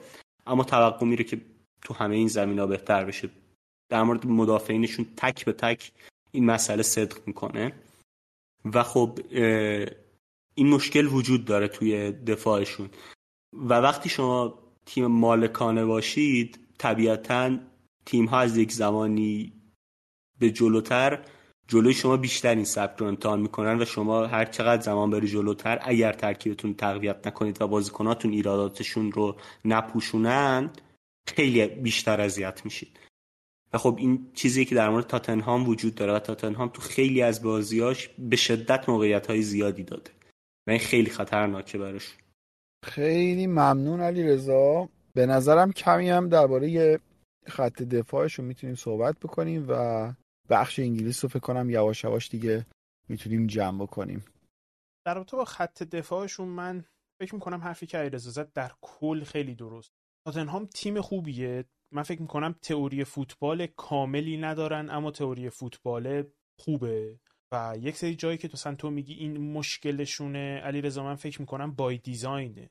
بخشی از تاکتیکه اینه که یه سری از اون سوراخ‌ها به وجود بیاد و برای مثال من احساس می‌کنم که بخش بزرگی از این تاکتیک با این مدل پرس کردن و این مدل پرس پرتعداد اما نرو اما کم ارز به این امیده که وقتی توپ به گوشه ها میره ما یک بر یک می‌تونیم دفاع کنیم. و خب حقیقت قضیه اینه همونطور که خودت در رابطه با برای مثال بیسوما گفتی خیلی از بازیکنهای تاتنهام هستن که صرفا به اندازه کافی بازیکنهای خوبی نیستن. و این لزوما به این معنی نیستش که بندازینشون بیرون. نه من فکر می‌کنم از اودوگی که من فکر می‌کنم باید به طور کل تو بازیش رشد کنه تا فندفنی که من فکر می‌کنم باید تجربه بازی با تمپو بالاتر با سطح بالاتر رو پیدا بکنه تا پدرو پروی که باید به نقش جدیدش عادت بکنه. همه اینا جا دارن برای اینکه خیلی بهتر از چیزی بشن که الان هستن و شاید سال بعد سال بعدترش یا حتی سال بعدترش شما باید به این فکر کنی که آیا اینا واقعا به اندازه کافی برای ما خوب هستن یا نه. به جز پست مهاجم نوک من جای دیگه هنوز پنیک باتن رو نمی‌زنم توی تاتنهام. مهاجم نوک من فکر می‌کنم تنها پستی که شما می‌تونی بگی که همینه که هست و بعیده که ما بتونیم سلوشن اینترنال براش پیدا بکنیم یک پاسخ داخل سازمانی براش پیدا بکنیم. اما در نهایت این قضیه هست. دفاع تاتنهام اگر مشکل داره من فکر می‌کنم اون چیزی که بازم میگم علیرضا اسمش رو مشکل می‌ذاره من فکر می‌کنم اون بخشی از تاکتیک تیمش. اینکه اگر خط اول پرس شکسته بشه یا اگر توپ از گوشه ها حرکت داده بشه ما یک سری سوراخ‌هایی تو زمین فضاهایی pocket هایی تو زمین بدیم به تیم حریف. من فکر می‌کنم بخشی از مدلشه چون شما اگه بخوای تمام فضاها رو ببندی نمی‌تونی از بالا پرس کنی. و همه برگردیم بریم جلو دروازه خودی وایسی. و این کار رو خب برای مثال لیورپول سالها انجام داده. با این تفاوت که لیورپول تو خط هافکش فابینیو بازی می‌کرد و تو خط دفاعش فن‌دایک بازی می‌کرد. و اون زمان شما با این بازیکنها شما با فن‌دایک می‌تونستی یک به یک رهاش کنی. شما فن‌دایک مدافعیه که موقعی که از نظر فیزیکی آماده است شما می‌تونی یک به یک با یک مهاجم رهاش کنی. هیچ کمکی بهش ندی. و خب این بخشی از مدل فوتباله بود. برای تاتنهام شاید این مدل فوتبال برای این بازیکنها یکم پیچیده باشه. یعنی یکی پیچیدگی های توی زمینه و یکی انتظارات بیش از حد تاکتیکی ازشونه. و من فکر می‌کنم که این مدل فوتبال اشتباه نیست برای تاتنهام. تاتنهام یک دوره طولانی بعد از پوچتینو یک مدلی از فوتبال رو امتحان کرد که ازش متاسفانه نتونست نتیجه بگیره با اینکه بازیکنهای خوبی داشت. این تابستون یک شرایطی اتفاق افتاد که تاتنهام تو جایی که بهترین لیگ بود مجبور شده دستش بده. و در با دلایلی هم که حرف زدیم همونطور که حرفش هم زدیم این تیم شانسی برای اینکه اون کیفیت رو حفظ بکنه نداشت. امکان نداره مهاجمی تو سطح کین بخواد برای تاتنهام بازی بکنه اگه بازیکن خودش نباشه. و من فکر می‌کنم وقت تغییر الان بود. اگر ما قرار بود تغییری انجام بدیم الان وقتشه. اما این هیچ کم نمی‌کنه از اینکه تاتنهام برای رسیدن به اون سطح و اون سبک حداقل دو فصل باید زجر بکشه. ممکنه این دو فصل زجر کشیدنشون حتی به چمپیونز لیگ رفتن منتهی بشه. ممکنه بتونن تو چهارتا تموم بکنن. ممکنه چون اون رقابت با بقیه است. سطح واقعی شما تأثیری نمی‌ذاره. رقابت با بقیه است. ممکنه 20 تا تیم توی لیگ باشن 17 تاشون واقعا بد باشن و شما بتونی سوم بشی تو لیگ دوم بشی تو لیگ حتی. اما یک سری چیزهایی ما خواهیم دید. این اینکه حرف می‌زدیم که تیم فرم نمی‌گیره فوتبالش تو زمین. اینکه تاتنهام احتمالا یه جایی دیگه نمی‌تونه این گلایی که تو اینجا زده رو تا اینجا زده رو بزنه چون گلزن ذاتی نداره. اینکه یک جایی یک تیمی پیدا خواهد شد که بازی که لیورپول جلوی تاتنهام کرد رو انجام بده و اشتباه داوری بازیش رو نابود نکنه و اشتباهات بازیکنان توی اخراج شدن نداشته باشن و شاید چهار تا پنج تا بزنن به تاتنهام توی یک بازی. و من فکر می‌کنم تا موقعی که ما با این کنار بیایم این رو بپذیریم و من به نظر من این قضیه چون منطقیه من پذیرفتمش. تاتنهام برای جلو رفتن باید زجر بکشه در حال حاضر با این مسیری که دارن میره من فکر می‌کنم این رو اگر بپذیریم شرایط برای تاتنهام می‌تونه خیلی بهتر از این بشه بدون اینکه خیلی بخوان به خارج از سیستمشون نگاه کنن. به جز پست مهاجم نوک من فکر می‌کنم نیازی ندارم به اینکه خارج از سیستمشون فعلا نگاه بکنن. و داخل سیستم به اندازه کافی استعداد و تلنت هست. ممنون تهران. من یه چیز حالا از سمت خودم بگم که حالا دید ما دید خودم به شخصه یه مدار مثلا انتقادی تر بود نسبت به تاتنهام. ولی این من با تیم فعلی تاتنهام خیلی حال می‌کنم. به نسبت سالهای گذشته به نظرم فوتبالی که بازی می‌کنم و تلاش برای فوتبالی که می‌خوام بسازم به نظر من خیلی قشنگه و سبکی هم که بازی می‌کنم من خودم به شخصه خیلی این سبک رو دوست دارم و حرفی هم که داریم می‌زنیم و بحثی هم که شکل گرفت اون جوری که حالا برداشت منه اینه که صرفا بیشتر اون کوالیتی خود بازیکن خودش خیلی مدن علت اصلی چیزی باشه که ما حالا داریم دربارش صحبت می‌کنیم. فکر کنم که اگر حرف دیگه این نباشه می‌تونیم بخش انگلیس رو جمع بکنیم. خیلی خیلی خیلی ممنون که با ما همراه بودین. حالا این هفته خیلی بیشتر درباره داوری فکر کنم یه بغزی توی گلومون گیر کرده بود که مدت ها می‌خواستیم دربارش حرف بزنیم و این بهانه رو دیگه دستمون دادن که دیگه سایه بشینیم دربارش حرف بزنیم. هفته های بعدی باز میبینیمتون. دمتون گرم. مراقب خودتون باشین. بریم سراغ بخش آلمان این دفعه نه ایتالیا. خداحافظ.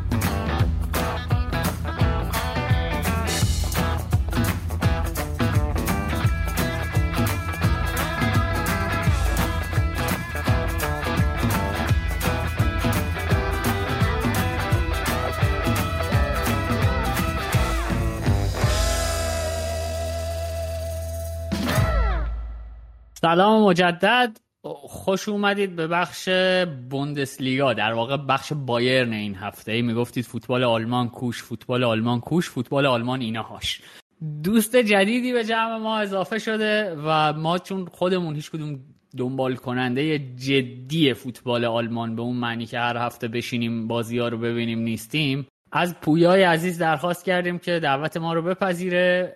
بیاد ما اینجا در خدمتش باشیم. تهران و مجید هم رفتن بازی های بایرن رو دیدن تحقیقاشون رو کردن و اومدن نشستن تا بخشی از بحث باشیم همگی. پویا جان اول که سلام بعد هم بیا تا قبل از اینکه پنجره بایرن بسته بشه و تیم ثابت بشه و شکل امروزی تیم در واقع شکل بگیره صحبت کنیم که در تابستان تا بسته شدن پنجره به بایر مونیخ چه گذشت؟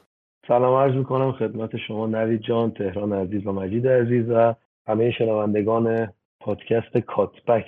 عرض کنم خدمت شما که برای شروع واقعا بحث بایرن اولین موضوعی که باید حتما بهش اشاره بشه انتهای فصل گذشته و رفتن دو تن از مهمترین در واقع چهره های بایرن چهار پنج سال اخیر حتی سالی امیدش و الیور باید شروع کرد. که با اون وضعیت و در واقع استضاحات مدیریتی که بعضی از جاها گریانور بایرن شد فصل قبل و باعث شد که تیمی که در واقع دو ماه مون به انتهای فصل امید سگانه داشت بنا به هر دلیلی در واقع با بخت و اقبال و روز آخر و ثانیه های آخر قهرمان بوندسلیگا باشه که اونم خیلی تاثیرات خودش نبود تاثیرات دورتموند عزیز بود. این یک و خب بعد از اون قضیه دیدید که با چه فضاحتی الیور کانو در واقع اصلا نذاشتن بازی خواهد بیاد استادیوم و حتی سالی همیزیش هم اخراج شد بعد از اون قضیه و در واقع تیم در واقع مافیای همیشگی بایرن اولی اوینست رومنیگه دوباره اضافه شدن به اون کادر و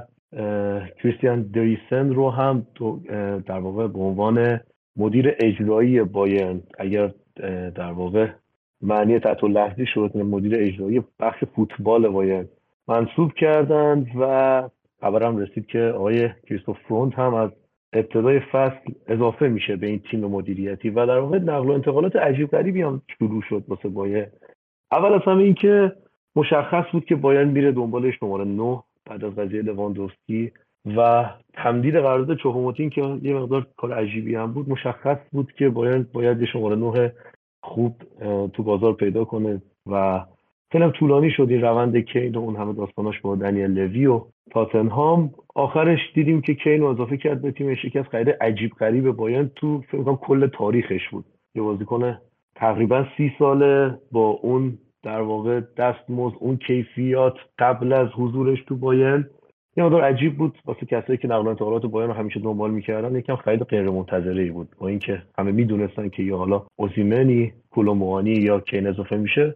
و یه خرید خیلی خوب خرید کیم اینجاه در واقع بهترین دفاع فصل پیش سری آ. و دو تا خرید آزادی که از فصل قبل بسته شده بود. کنار لایمر لایبزیش ماشین پرس لایبزیش و رافا گوئررو که همتون هم می‌دونید چه بازیکن واقعا با کیفیتیه. ولی خب موضوع اصلی موضوعی بود که می‌گفتن که بیلجن مقاله رو کار کرد. گفت که تو 50 سال اخیر بایرن توماس توخل بیشترین قدرت رو داشته بین تمام مربیان تاریخ باید که البته من خودم خیلی موافق نبودم به نظرم گواردیولا خیلی نقشش پررنگ تر بود ولی خب یه همچین مقاله کار شد و دیدیم که داره باید میره کم کم سراغ پست شیش. اول از دکلان شروع شد که معلوم بود اصلا تمام رقابت نداره با آرسنال یا حتی چلسی که اون موقع دست گذاشته بود روش. و بعد از اونم که آخرای نقل و انتقالات خبرای پالینیا رو شنیدیم که حالا احتمالاً جلوتر به صحبت خواهیم کرد که چرا اصلا بایرن به پالینیا یا همچین بازیکن به قول خود توخل holding six احتیاج داره؟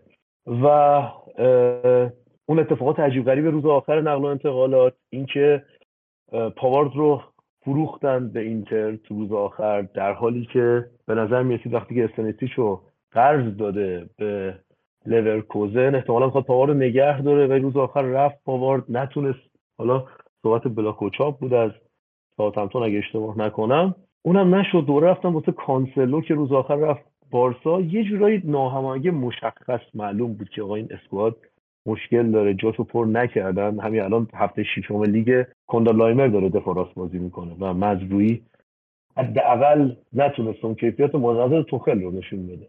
و ذخیرش هم بیا آقای به نام سار که به من اصلا بعید می‌دونم واقعا بدون اصلا فوتبال بازی کنه. یعنی ما هر چی ازش بازی دیدیم یک فاجعه به تمام معنا بود. یه برهه حتی سال یه سری خریده این شکلی که از بود که بعدش رفت لید. و موضوع اصلی دیگه این بود که گرامنبرگ هم تو فروختند یا خب فروختند و روز آخرم که پالینیا نتونست قراردادش رو ثبت کنه. اسکواد ناقصه. اسکواد مشخصا ناقصه. رفتن حتی یه جاهایی برای کپا کپا بعد قضیه کورتوا رفت رئال. بایرن رفت یه دروازه‌بانی به اسم دنیل پرتس گرفت که حتی با این وضعیت اولرایش هم بهش بازی داده نمیشه. اونم نمی‌دونم چرا تو بازی جام بازی که خیلی بازی دروازه‌بان خوبی به نظر می‌رسه. فیزیکش حداقل خیلی مناسبه. ولی که عجیبه این که شما حتی قبل شروع فصل معلوم نبود که نویر حالا میگن نویری که تو هفته دیگه می‌رسه ولی معلوم نبود که حتی صحبتهایی شد که نیم فصل رو از دست بده و شما میگی دروازه‌بانی می‌گیری که الان به عنوان دروازه‌بان سوم و جایگزین باز اولرایشه یکم عجیب غریبه. و در واقع سامر رو دادن به اینتر. نوید جان واقعا خیلی جالب شما تونستید یتیم کنید اسکواد بایرن رو تو اینتر. و موضوع اصلی همینه که این اسکواد الان تیم آخر آلمان بایرن. 23 نفر تو اسکواد تیم بزرگ سالانش. و یه مدار عجیب غریبه قطعا ژانویه بایرن خرید خواهد کرد. قطعا. حالا اگر نویر به شرایط عادیش برسه که اونم یه مدار جای سواله قطعا پست شیش رو دوباره میره سراغ پالینا اول. و حالا گزینه های بعدیش. و مشخصا تیم دفاع راست دیگه هم می‌خواد. و در باب وضع فلاکت بار باید اینم بگم که جروم بواتنگ داره چند روزه باید تمرین می‌کنه به خاطر اینکه ما پنج تا بازی کردیم شش تا بازی کردیم تو این فصل. بازی جام حذفیمون گورتسکا و مزروعی دفاع آخر تیم بازی کردن. اینقدر squad ناقصه. و همون موقعی که دلیخت بودم حتی بازی نمی‌کرد. این در واقع چکیده نقل و انتقالات بایرن تا اینجای کار. و آخرش هم فقط اضافه کنم که این مکس ابرل هم که تو خبرش شنیدید که لایپزیگ اخراجش کرد. قطعا عضو جدید هیئت مدیره بایرن خواهد شد. که دلیلش بود ارتباطش با بایرن باعث شده بود که حالا قضیه دوست دخترش بود یا خود ارتباط مستقیمش با بایرن. که لایپزیگ اخراجش کرد و خاطر که شهر حقوقش هم روان شه احتمالاً میاد عضو جدید هیئت مدیره بایرن میشه قضیه نقل و انتقالاتی بایرن از این بعد با در واقع زوج فروند و ابرل ادامه بده کارش رو خیلی نکات جالبی رو اشاره کردی پویا. به نظر من اصلا یه چیزی که عجیب بود این بود که ما همیشه بایرن و یه تیمی میشناختیم که خیلی با برنامه اهدافش رو جلو می‌بره. یعنی برای من حالا همون پاوارد که اشاره کردی یا حتی زامر یا زومر حالا من تلفظ دقیقش نمی‌دونم چی هستش این دوتا خارج شدنشون از تیم و بدون جایگزین بودنشون برام خیلی عجیب بود. و حالا به جز اینا نوبل هم بود. یعنی وقتی تو می‌دونی که نویر احتمالا حالا الان میگن که دو سه هفته دیگه اضافه میشه ولی خب شاید مثلا اون موقع این پیش بینی نمی‌شد و تو یه دروازه‌بانی به اون حد و با اون کیفیت داری اون به این راحتی هم دستش میگه یکم عجیب بود. به نظر من واقعا میگم یک پنجره خیلی عجیبی ها پیش بایرن پشت سر گذاشت. و نکته دیگه هم که هستش اینه که من واقعا متوجه نمیشم که حالا اشاره کردی که توخل مثلا انگار قدرت بیشتری داشت و تصمیم گیری ها بر یعنی حداقل خریدها به به نظر توخل انگار داشت انجام می‌شد. ولی خب اینم من متوجه نمیشم که این با مربی و حالا با این سبکی که می‌خواد بازی کنه چرا اینقدر اسکواد ناقصه. حالا من همون تابستون هم زمزمه هایی از فروش مثلا گنبری بود. ولی خب این تیم به اندازه کافی حتی وینگر هم به نظر من نداره که بخواد مثلا چی باشه. یه کمی همون ناقص بودن اسکواد و حالا که همون قد که خود اشاره کردی منم تو این تیم می‌بینم. حالا بذار بحث فنی که رسیدیم بیشتر بازش می‌کنیم. خب مجید معمولا میشناسیدش که خیلی کم و دیر به بحث اضافه میشه. دلیل اینکه سری اینجا اومد صحبت کرد رو همون اول صحبتاش لو داد. پویا نکات خوبی رو اشاره کرد. مجید کلا رو نکته خیلی حساسه.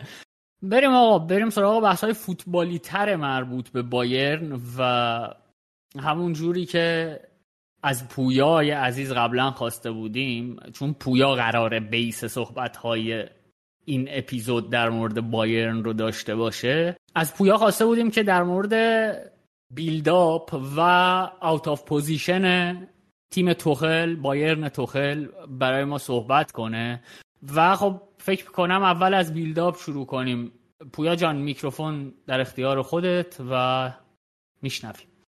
قبل از اینکه من می‌خوام راجع build-up بایرن صحبت کنم یه تغییر عمده و مشخصی بایرن ناگلزمن با بایرن توخل داره. و اولا اینکه یکم می‌خوام دیرتر و با تومنینه راجع به این قضیه صحبت کنم اینه که من توی 5 6 تا بازی که این فصل از بایرن دیدم چند نوع مدل شکل بیلداپ دیدم و به نظرم تا اضافه نشدن کامل گوارلو که به نظرم یه عنصر بسیار تایید کننده تو بایرن هست بعد یکم دست راستتر مدل بازی خود سبک توخل رو در واقع بیایم شهر بدیم.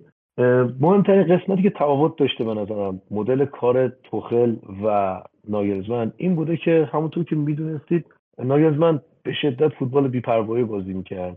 از لو دادن توپ ها توی یک سوم دفاعی بایرن هستش ما هفت گل خوردیم. و این همون دلیلیه که در واقع یه مقدار می‌تونه برگردونه ما رو به سه چهار سال پیش اوایل سیتی گواردیولا و بیلداپ عقب زمین در واقع دو شون.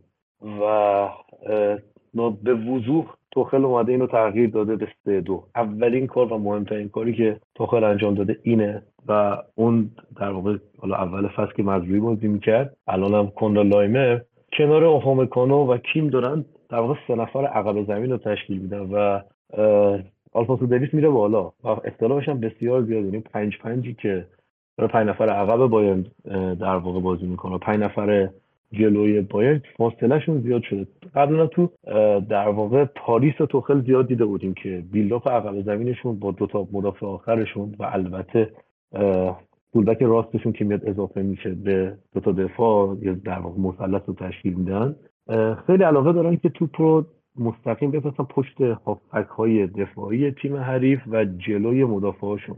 و خب با یک گزینه به اسم هریکین که به بایرن اضافه شده می‌بینیم که خیلی مثلا توی دو بازی آخر دیدیم که کین خیلی عقب میاد و توپ رو در واقع مستقیم out of position می‌کنه دفاع آخرای تیم حریف و یکی از دلایل طبیعتا و قابل پیش بینی و دلیل مهم درخشش سانه همینه که خیلی راحت داره مثل وای بازی می‌کنه و خیلی تو موقعیت گلزنی خودش قرار میده و اصلا فرمش فوق العاده شده. من به نظرم اولین موضوع مهم باید همینه. اینکه در واقع ارز دادن زیاد به بازی توسط خود آقای آلفونسو دیویس که مهره بسیار مهمیه تو بیلداپ بایرن و اضافه شدن هریکین که می‌تونیم به نظرم خیلی بیشتر ازش ببینیم که خیلی 6 هفته گذشته.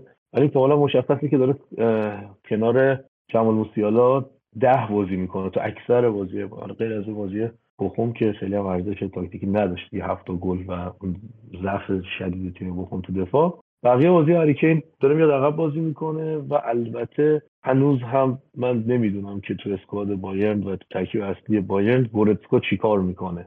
هر بازی نه و کاملا بی تاثیر بهترین بازیش هم بازی بود که جام جلوی به دست سومی بازی کرد و دفاع آخر بود و قطعا گوره رو می‌تونه با اضافه شدنش به کناره ها و قرار کنار کنار کیمیش قرار گرفتنش دو افک بسیار بیلداپ بایرن رو روونتر کنه.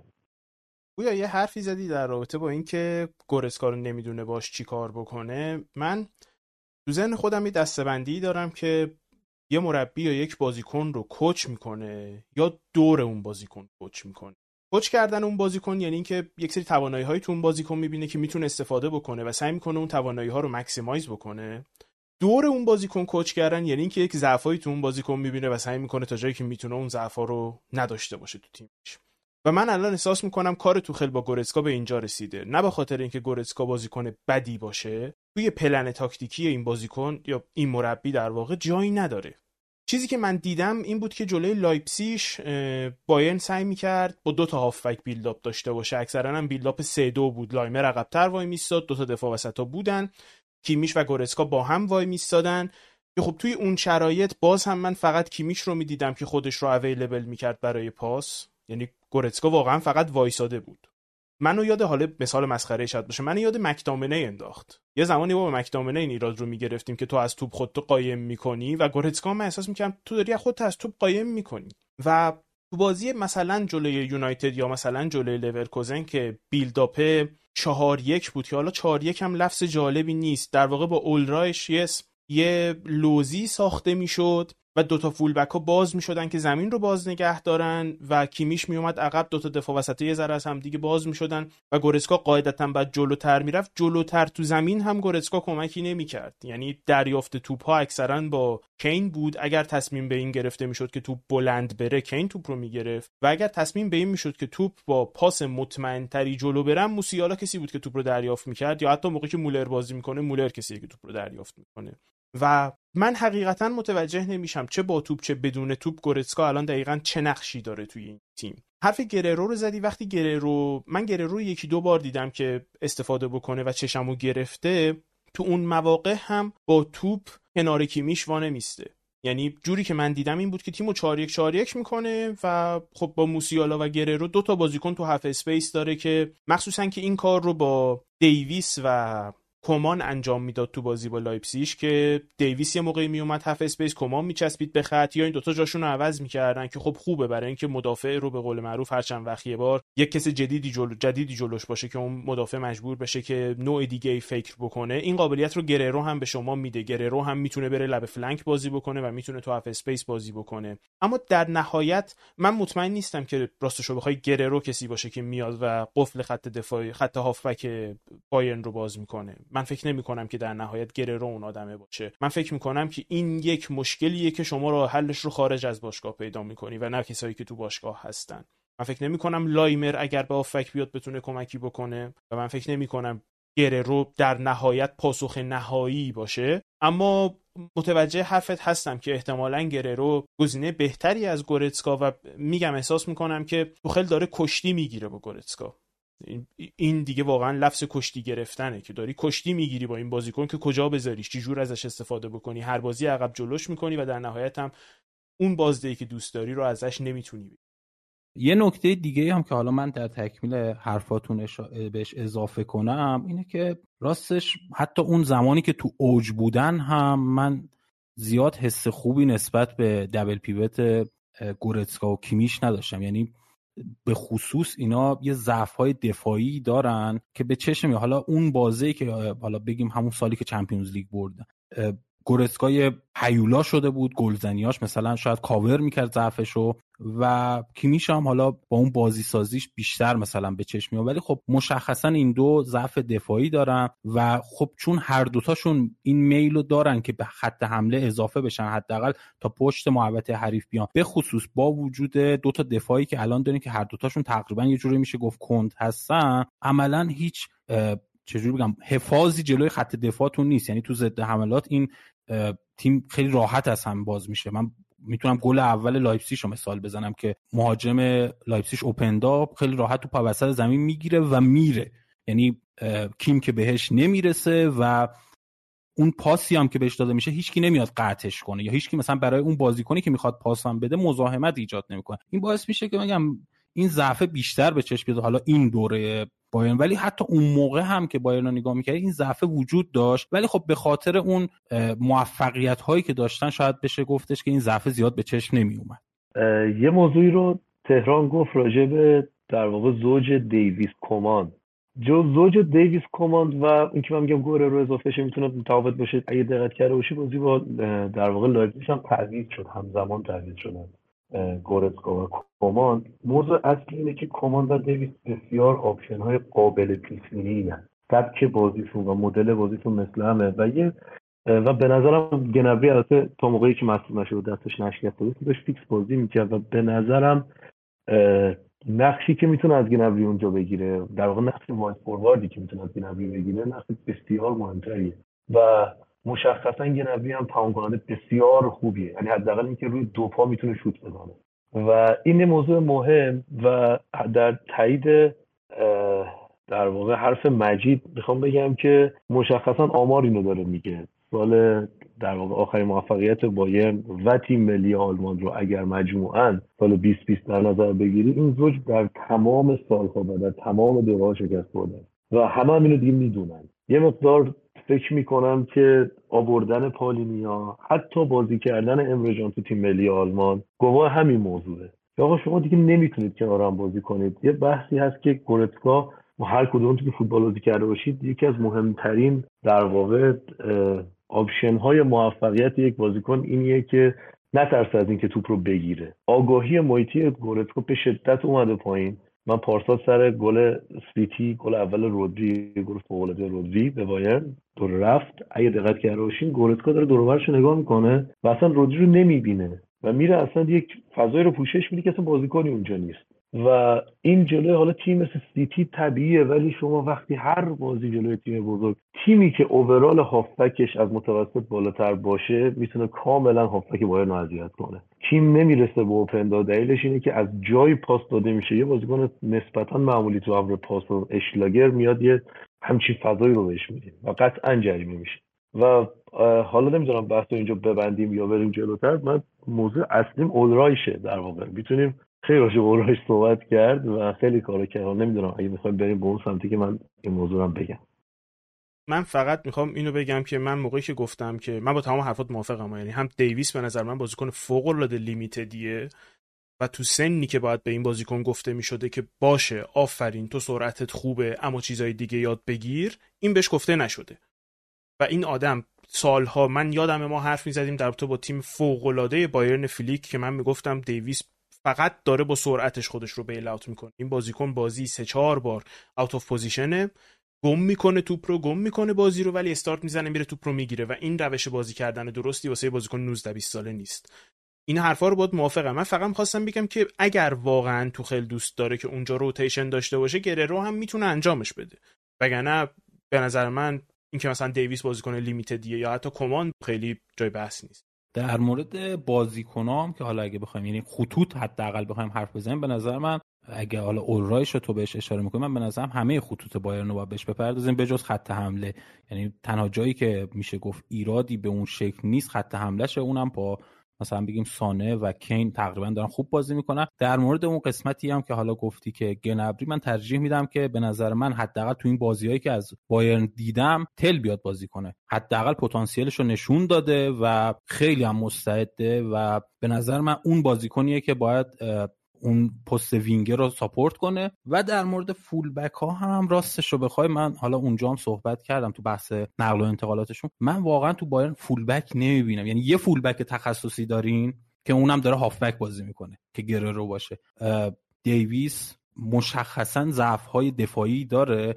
یعنی اشتباهاتی می‌کنه که یه دفاع یه کمی محتاطانه یعنی یه ریسکایی انجام میده. بذار اینطوری حرفمو بگم. یه ریسکایی انجام میده که یه فولبک تخصصی اون ریسکا رو انجام نمیده. مثلا جلوی لورکوزن پنالتی که میده خیلی اشتباه آماتور گونه ای هستش و میگم حتی اون سمت هم که دیگه عملا fullback نیست. گل دوم لایپزیگ رو می‌تونیم اشاره کنیم که لایمر جاخالی میده نسبت به تو یعنی این ضعف های دفاعی حداقل تو بخش fullback ش به نظرم اینجا هستش. حالا بریم به پست ها می‌رسیم. تک تک همشون رو بهشون به نظرم باز کنیم جالب میشه.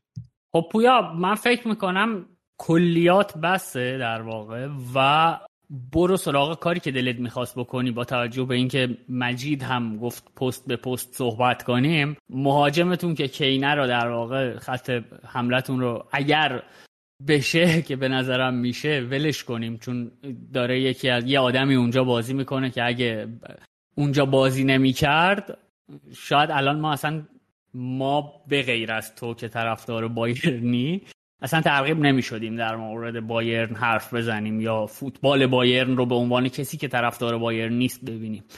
لذا از دروازبان که خودت هم می‌خواستی شروع کنی شروع کن. ممنون از لطف و محبت راجع به فوتبال آلمان و بایرن. و دو اینکه قطعا کسی که در چند سال آینده باعث خواهد شد که شما همچنان بازی بایرن رو دنبال کنید متیستله یعنی خیالتون از این بابت راحت باشه اصلا این بچه فوق العاده است. این ضعف اصلی من در واقع این که میگم از اولرایش باید شروع کرد. ببینید وقتی شما اولرایش تو در دروازتون دارید عملا حواس تیمیتون پرته. شما مجبوری که اوتامکانو رو بازی بدی کیم رو بازی بدی که اینا در واقع شات بلاکرهای خوبی هن. نه خیلی به اندازه دلیخ می‌تونن تو بیلداف تیم کمک کنن و میجوید یه جور دفاع های نمی‌دونم اسمشو چی بذارم علی استریه سر بذارن جلو توپه نمی‌دونم اسمشو چی میشه گذاشت و یعنی صحبتی که هست ببینید چهار تا دفاع داریم. غیر از کیم که من واقعا اشتباهات فاحش ازش ندیدم هرچی باشه در واقع پنج تا بازی شش تا بازی که به تیم اضافه شده و خیلی هم نمیشه ازش انتظارات عجیب غریبی داشت. مزروی فکر کنم یه جایی از فصل پیش بود سه تا بازی پشت سر هم پنالتی داد اگر اشتباه نکنم. یا دو یا سه تا بازی یکیش دستش هم باز بود خورد بهش. دیویس رو دیدید. بازی لورکوزن چیکار کرد با تیم دقیقه 90 اوپامکانو هم که معرف حضور تمام فوتبالیستان عزیز هست در واقع. یعنی شما وقتی که همچین دروازه‌بانی تو دروازه دارید یکی اینکه باید خیلی مراقب build-up باشید سه تا موقعیت دادیم به لایپزیگ تو 20 دقیقه اول بازی. یه دونش اول بازی در اولین موقعیتی که در واقع ریتم بازی رو به نفع لایپزیگ عوض کرد. یادتون باشه دو دقیقه قبلش موسیالا با دروازه‌بان تک به تک شد. بایرن داشت بهتر بازی می‌کرد برخلاف همه بازیاش چند دقیقه اول توی یک سوم دفاعی دروازه رو ول می‌کنه میاد جلو پاس میده که نمی‌دونم چجوری گل نزد. حتی یک سیو ساده رو اون تو نتونست انجام بده. گل دوم رو هم که نمی‌دونم اون متفره باید یه جوری نگاه می‌کنیم هر گلی که دون در دنیا زده میشه تفسیر اولایشه. ولی توی گل سوم واقعا گل آماتوریه و شما وقتی توی سطحی دارید بازی می‌کنید که در واقع حداقل تیم جلوتون نمیگم مدعی چمپیونز لیگ در اشل چمپیونز لیگ نباید در تو 20 دقیقه اول دو تا اشتباه فاحش داشته باشه. و همین باعث میشه اعتماد نفس دفاع کم بشه.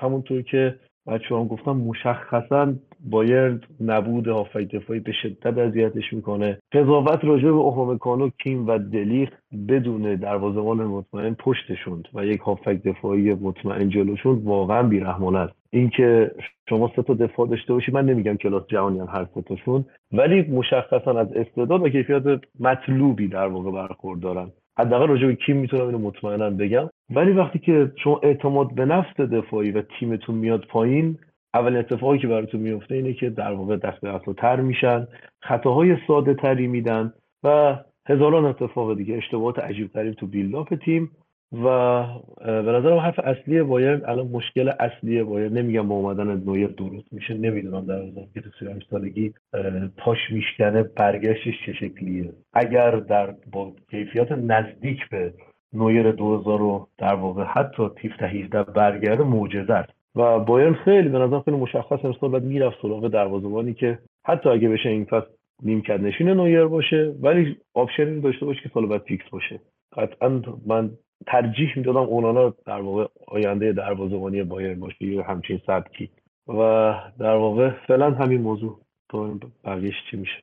حالا در رابطه با دفاع بایرن چون حرف زدیم من فکر می‌کنم بهتر دفاعشون از جلو بررسی بکنیم. مخصوصا که مثل بقیه تیم های توخل تیمی که اگر تیم حریف هوی تاچ داشته باشه شروع به پرس می‌کنن و با تعداد بالایی هم پرس می‌کنن. البته فقط در همون صورت. یعنی تو حالت عادی شما نمی‌بینین که بایرن دنبال بازی سعی کنه بدو بیشتر با آرامش بیشتری بازی می‌کنن هم حال. و خب جلوی زمین که من فکر می‌کنم ایرادی نیست. یعنی چهار نفری که معمولا جلو بازی می‌کنن از 6 تا 7 تا گزینه که هستن بازیکنایی که بجز مولر سطح انرژی خوبی دارن و با مولر بازیکنای باهوشی تو پرس کردنشون. با اینکه یه نکته جالب برای من این بود که توی چندین جا از بازی ها من احساس کردم که سانه توی پرس استراحت می‌کنه. که خیلی نکته جالبی بود برای من. چون سانه بازیکنی که امسال واقعا کوالیتی بالایی داشته تو تولید آوتپوت یعنی بازیکنی که وقتی توپ رو می‌گیره به دو طرف می‌تونه حرکت بکنه و گل بزنه و اینجور بازیکنها خب طبیعیه که شما بهش استراحت بدی. من از توخل توقع نداشتم که همچین کاری بکنه اما کرده. و مشکل توی دفاع باین من فکر می‌کنم از خط عقبتر شروع میشه. توی خط هافبک یکی از مهمترین مشخصهایی که شما می‌تونین ببینین اینه که وقتی توپ از خط اول پرس باین رد میشه هیچ گونه درگیری تو بازی وجود نداره. یعنی گورتسکا که قدیم این کار رو انجام می‌داد من یادمه که گورتسکا حداقل می‌زد یه نفر رو زمین که توپ رد نشه حداقل. امسال ازش نمی‌بینم این رو. گم میبینمش تو بازی. یعنی در واقع اصلا گورتسکا جایی که باید نیست که بخواد کسی رو بزنه یا توپی رو قطع کنه. و کیمیش هم حقیقتش اینه که با اینکه مدافع خوبیه اما فیزیک دوئل کردن تو فضای بزرگ نداره. کیمیش تو فضای کوچیک مدافع خوبیه. تو فضای بزرگ نه بازیکنی که فوق العاده سریع باشه نه بازیکنی که پاهای بلندی داشته باشه شونه های عریضی داشته باشه که بگیم می‌تونه دیر خطا بکنه یا کسی رو نگه داره. و من با این حرف پویا کاملا موافقم که شما دفاع وسط ها رو نمی‌تونی اونقدری قضاوت بکنی. وقتی هیچ گونه هیچ گونه سیفتی بلنکتی بهشون ندادی. یعنی نه شما جلوشون رو بهشون کمک کردی که فضایی نداشته باشن که با آرامش دفاع بکنن و نه پشتشون. یعنی اولرایخ یه بحث اینه که اولرایخ جلو نمیاد به اندازه کافی چون نویر نیست نباید جلو بیاد یعنی سطحش اونقدر نیست. و بحث دوم هم اینه که واقعا با دروازه‌بان خوبی نیست که من در با این این حرف رو می‌زنم. پویا این تختیه که خودتون ساختین بعد توش بخوابین. اینکه نویر برگشته و بیلد خبر نوشته که نمی‌تونه رو پاش بیلد اینو نوشت که نویر نمی‌تونه وزنش رو پاش بذاره بزنه زیر توپ. که اولین حرف من این بود شما چه تستی انجام دادین وقتی الکساندر نوبل رو گذاشتین بره زومر رو گذاشتین بره؟ کسی رفت از نویر بپرسه تو می‌تونی راه بری؟ می‌تونی بزنی زیر توپ؟ قبل از اینکه ما همه دروازه‌بانای باشگاه رو بفروشیم. و اینی که میگی به نظر من هیچ راه حل تاکتیکی نداره. یعنی شما همینه که هست تا ژانویه. تا ژانویه با همین سر می‌کنی تازه اگه ژانویه کسی پیدا شد.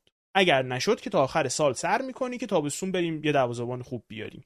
اما در رابطه با بقیه خط دفاع بایرن من در رابطه با دفاع راست فکر می‌کنم که مزراوی بازیکنی هست که با تمام نقاط ضعفی که داره که مهمترین نقطه ضعفش هم خود توخل اشاره کرد که گفت این بازیکن به اندازه کافی تو بازیش وحشیگری نداره. خیلی بازیکن سوسولیه برای اینکه مدافع باشه. که من باش موافقم این بازیکن بازیکن هلندیه. همه بازیکن هلندی سوسولن تو فوتبال بازی کردنشون. مزراوی تو هلند فوتبال یاد گرفته. و سوسوله همشون همینجورن مدل فوتبال هلندی همینه. فوتبال هلند شما بازیکن رو پرس نمی‌کنی خط پاس رو پرس می‌کنی. اصلا هلندی اعتقادی به تکل ندارن تو مدل فوتبالشون. ولی من فکر می‌کنم به طور کل مزراوی پکیجش ارزش کوچ کردن داره. مزراوی ارزش این رو داره که به عنوان دفاع راست ازش انقدری استفاده بشه تا ایرادات بازیش به نظر توخل گرفته بشه. من فکر می‌کنم پکیج مزراوی پکیج بهتری از لایمر و راستش فکر می‌کنم که توخل یه ذره داره اینطور که نقد رو بچسبیم نسیه رو ول کنیم داره کار انجام میده که لایمر همین الان با اینکه بده اما یه کوچولو بهتر از مزراوی پس من همین رو بازی بدم. در صورتی که من فکر می‌کنم لایمر سقفش همینه. از این تو دفاع راست بهتر نمی‌تونه عمل کنه. این بازیکنی که تمام عمرش رو خط هافک بازی کرده. نمی‌تونه ذهنیتش رو تو سن 27 سالگی 27 سالگی سالگی عوض کنه. این موضوعی که گفتی مشخصا اگر مزراوی به squad با این اضافه نشه اصلا گزینه دیگه ای نیست. شما نمی‌تونی یه هافبکی که با این squad ناقصه دور هافبک وسطت رو که قراره که احتمالا تو این فصل 20 بازی fix بازی کنه رو تا آخر دفاع راست و تنها دفاع راست تخصصی تیم تو تو کل فصل زیر نیم کرد. اصلا امکان پذیر نیست کاملا درسته. در رابطه با دفاع وسط ها سر گل اولی که لایپزیگ به بایرن می‌زنه یه اتفاقی میفته که توپ اوت پرتاب میشه خط دفاع بایرن طبق معمول رو نیمه وایساده یه miscommunication بین دو تا مدافع وسط توپ رد میشه و انجامت میدوه تا بره بزن تو گل. حرفی که من دارم اینه که اوپامکانو مدافعی که به نظر من quality خوبی داره مدافع خیلی خوبیه.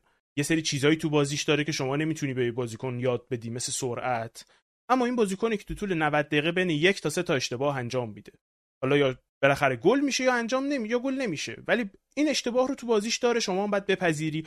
احتمالا هم تو سن 27 سالگی این اشتباهات از بازیش حذف میشه. احتمالش هست.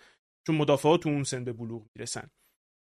و اون طرف هم کیم بازیکنیه که من خیلی کیم رو به اینکه بتونه فضای پشت سرش رو پوشش بده نمی‌شناسم. یعنی نه که بد باشه ولی مثلا فندایک نیست که بگیم می‌تونه پشت یه خط دفاع رو یه نفره جمع کنه.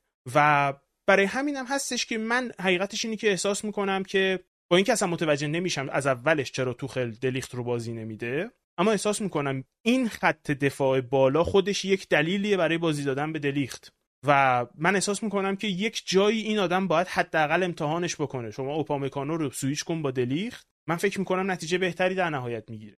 و این اصرار به اینکه با این دوتا مدافع وسط کار بکنه رو راست متوجه نمیشم. دفاع چپ هم دوباره همون داستانی که همینه که هست. اسکواد همینا هن تو زمین دیگه زمین.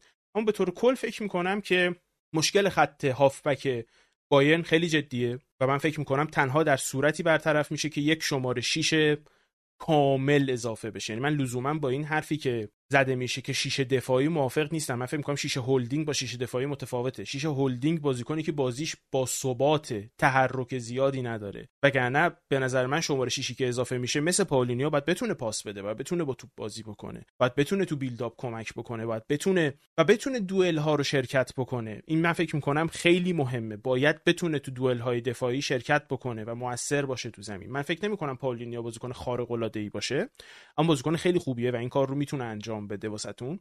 و در نهایت من فکر می‌کنم که کلید تمام مشکلات بایرن یا به اینطوری بهت بگم تمام مشکلات قابل حل بایرن. اینطوری بهتون بگم. تمام مشکلات قابل حل بایرن کلیدش توی اومدن پالینیا بود و من می‌فهمم توخل چرا انقدر ناراحت بود و عصبانی بود. و من می‌فهمم چرا فولام لحظه آخر نفروخت به بایرن چون نتونستن کسی رو پیدا کنن جایگزین. خیلی لحظه آخری بود نتونست فولام بازیکن جایگزین پیدا بکنه و گفتن که نمیشه ما نمی‌تونیم به شما تایید نهایی رو بدیم. مخصوصا که پنجره آلمان هم 6 ساعت زودتر از همه جا بسته میشه که خدا می‌دونه چرا. اینم دیگه از بازی است. و من فکر می‌کنم بقیه مشکلات بایرن هم حقیقتش مخصوصا دروازبانی که تو میگی این اون به اون به کنار دروازبانی که پویا میگی به کنار اون دو تا مشکل دیگه من فکر می‌کنم سولوشن داخل اسکواد داره. من فکر کنم دفاع راست و دفاع وسط قابل حل داخل همین اسکواد. حتی بحث وینگری که با ماتیاس تل خودت گفتی قابل حل از داخل اسکواد. دروازبان و هافک من فکر نمی کنم حل بشه از داخل اسکواد و فکر نمی کنم توخل هر چقدر دوست داره چهار دفاعه سه دفاعه دو دفاعه پنج دفاعه هر جور دوست داره بچینه. این دوتا مشکل حل نخواهند شد. این رو در واقع من میگم که ایشون مورد آزمون الهی قرار گرفته. وقتی که یک فصل کامل. بلند شدی از کره آوردنت اونجا گذاشتنت. بعد کنار رحمانی و ژتوس قرار پوشش بدی کل فصل و بعدش میای باید بعد کنار آفامکانو بازی کنی گرفتاری. یعنی مشکلاتیه که بعد به نظر تو خونه حلش کنی دیگه تو زمین نمیشه حلش کرد. این یک حالا اینکه بحث طنز بازی ولی اینی که داری میگی که حد... مثلا توان دفاعی تیم بایرن پایینه. شما دو تا فول بک اگر آلفونسو دیویس رو فول بک اصلا حساب کنی شما فول بک چپ راست و در واقع شماره 6 که نمی‌دونم اگر اون شماره 6 حساب کنی در واقع نزدیکترین بین 6 و 8 ضعیفن. دروازه‌بان ضعیفه. نمی‌تونی با در واقع بری جلو لورکوزن با اون در واقع های تمپو ژابی آلونسو یا من اینو میگم که خیلی شانس آورد با اینکه دنی آلمون نبود. یعنی یوسف پولسن به نظرم بهترین گزینه ممکنه برای دفاع کردن. اونم وقتی شما یه دفاعی مثل کیم داری یا نمی‌دونم یوسف پولسن و امی فورسبرگ حتی دو تا بازی کن. یعنی عملا جاوی سیمونز رو کشتن اینا. یعنی عملا اصلا وقتی جا این دوتا بازی می‌کنن جاوی سیمونز اصلا فایده ای نداره بازی کردنش. شما کلیتی جاوی سیمونز یکی از مهمتریناش پاس تو بشه و فوق العاده بوده این بازیکن این فصل تو آلمان. وقتی این شما دارید انقدر فول بی من اوپن دارم از بگم که اگر ورنر جو اوپن دا بود سه متر بیشتر از کیم فاصله می‌گرفت می‌زد تو گل. اگر البته زحمت می‌کشید می‌زد تو گل. و که مشکلات اصلی در واقع باید ایناست این کاملا با حرفت موافقم. خارج از اسکواد باید اضافه بشه. اصلا شک نکن این رو و دلیخ حداقل شما می‌تونید حداقل کاری که می‌تونی انجام بدید به نظرم خیلی مشخصه. من راه حل تو نبودن لایمر تو دفاع راست و گذاشتن دلیخ می‌بینم. حداقل کاری که می‌تونی بکنی خیلی مشخص دفاع بازی کن حله آقا فهمیدیم. نداری دفاع راست. نداری دفاع چپ. بذارش وینگ بک دیگه آلفونسو دیویس وینگ بک بازی کنه. سه تا دفاع خیلی منطقی تره حداقلش از اینکه کندالایمر رو راست بازی بدی مزروی رو بازی ندی. اسکواد هم که مشکل داره. البته میگم سه دفاع بازی کردن موقعی جواب خواهد داد در طول یک فصل. که بواتنگ تو تمریناتت نباشه. حد اقل حد اقل یک دفاعی در حتی سطح استانیستیک که البته باید میگم سطح خوبیه. یعنی دفاع جالبیه حد اقل. اون دیگه دو تا دفاع وسط دیگه بتون تیم بذاری دیگه. خیلی ناقص squad باید به نظرم. من فقط در تو جاوی سیمونز بگم اسمش رو آوردی. پارسال تو پی اس وی هم خیلی خوب. و امسال هم واقعا دارم لذت می‌برم. لایپسیش به نظرم کلا خیلی تیم خوبیه ولی این جاوی سیمونز هرچی بیشتر ازش می‌بینم بیشتر از بازی.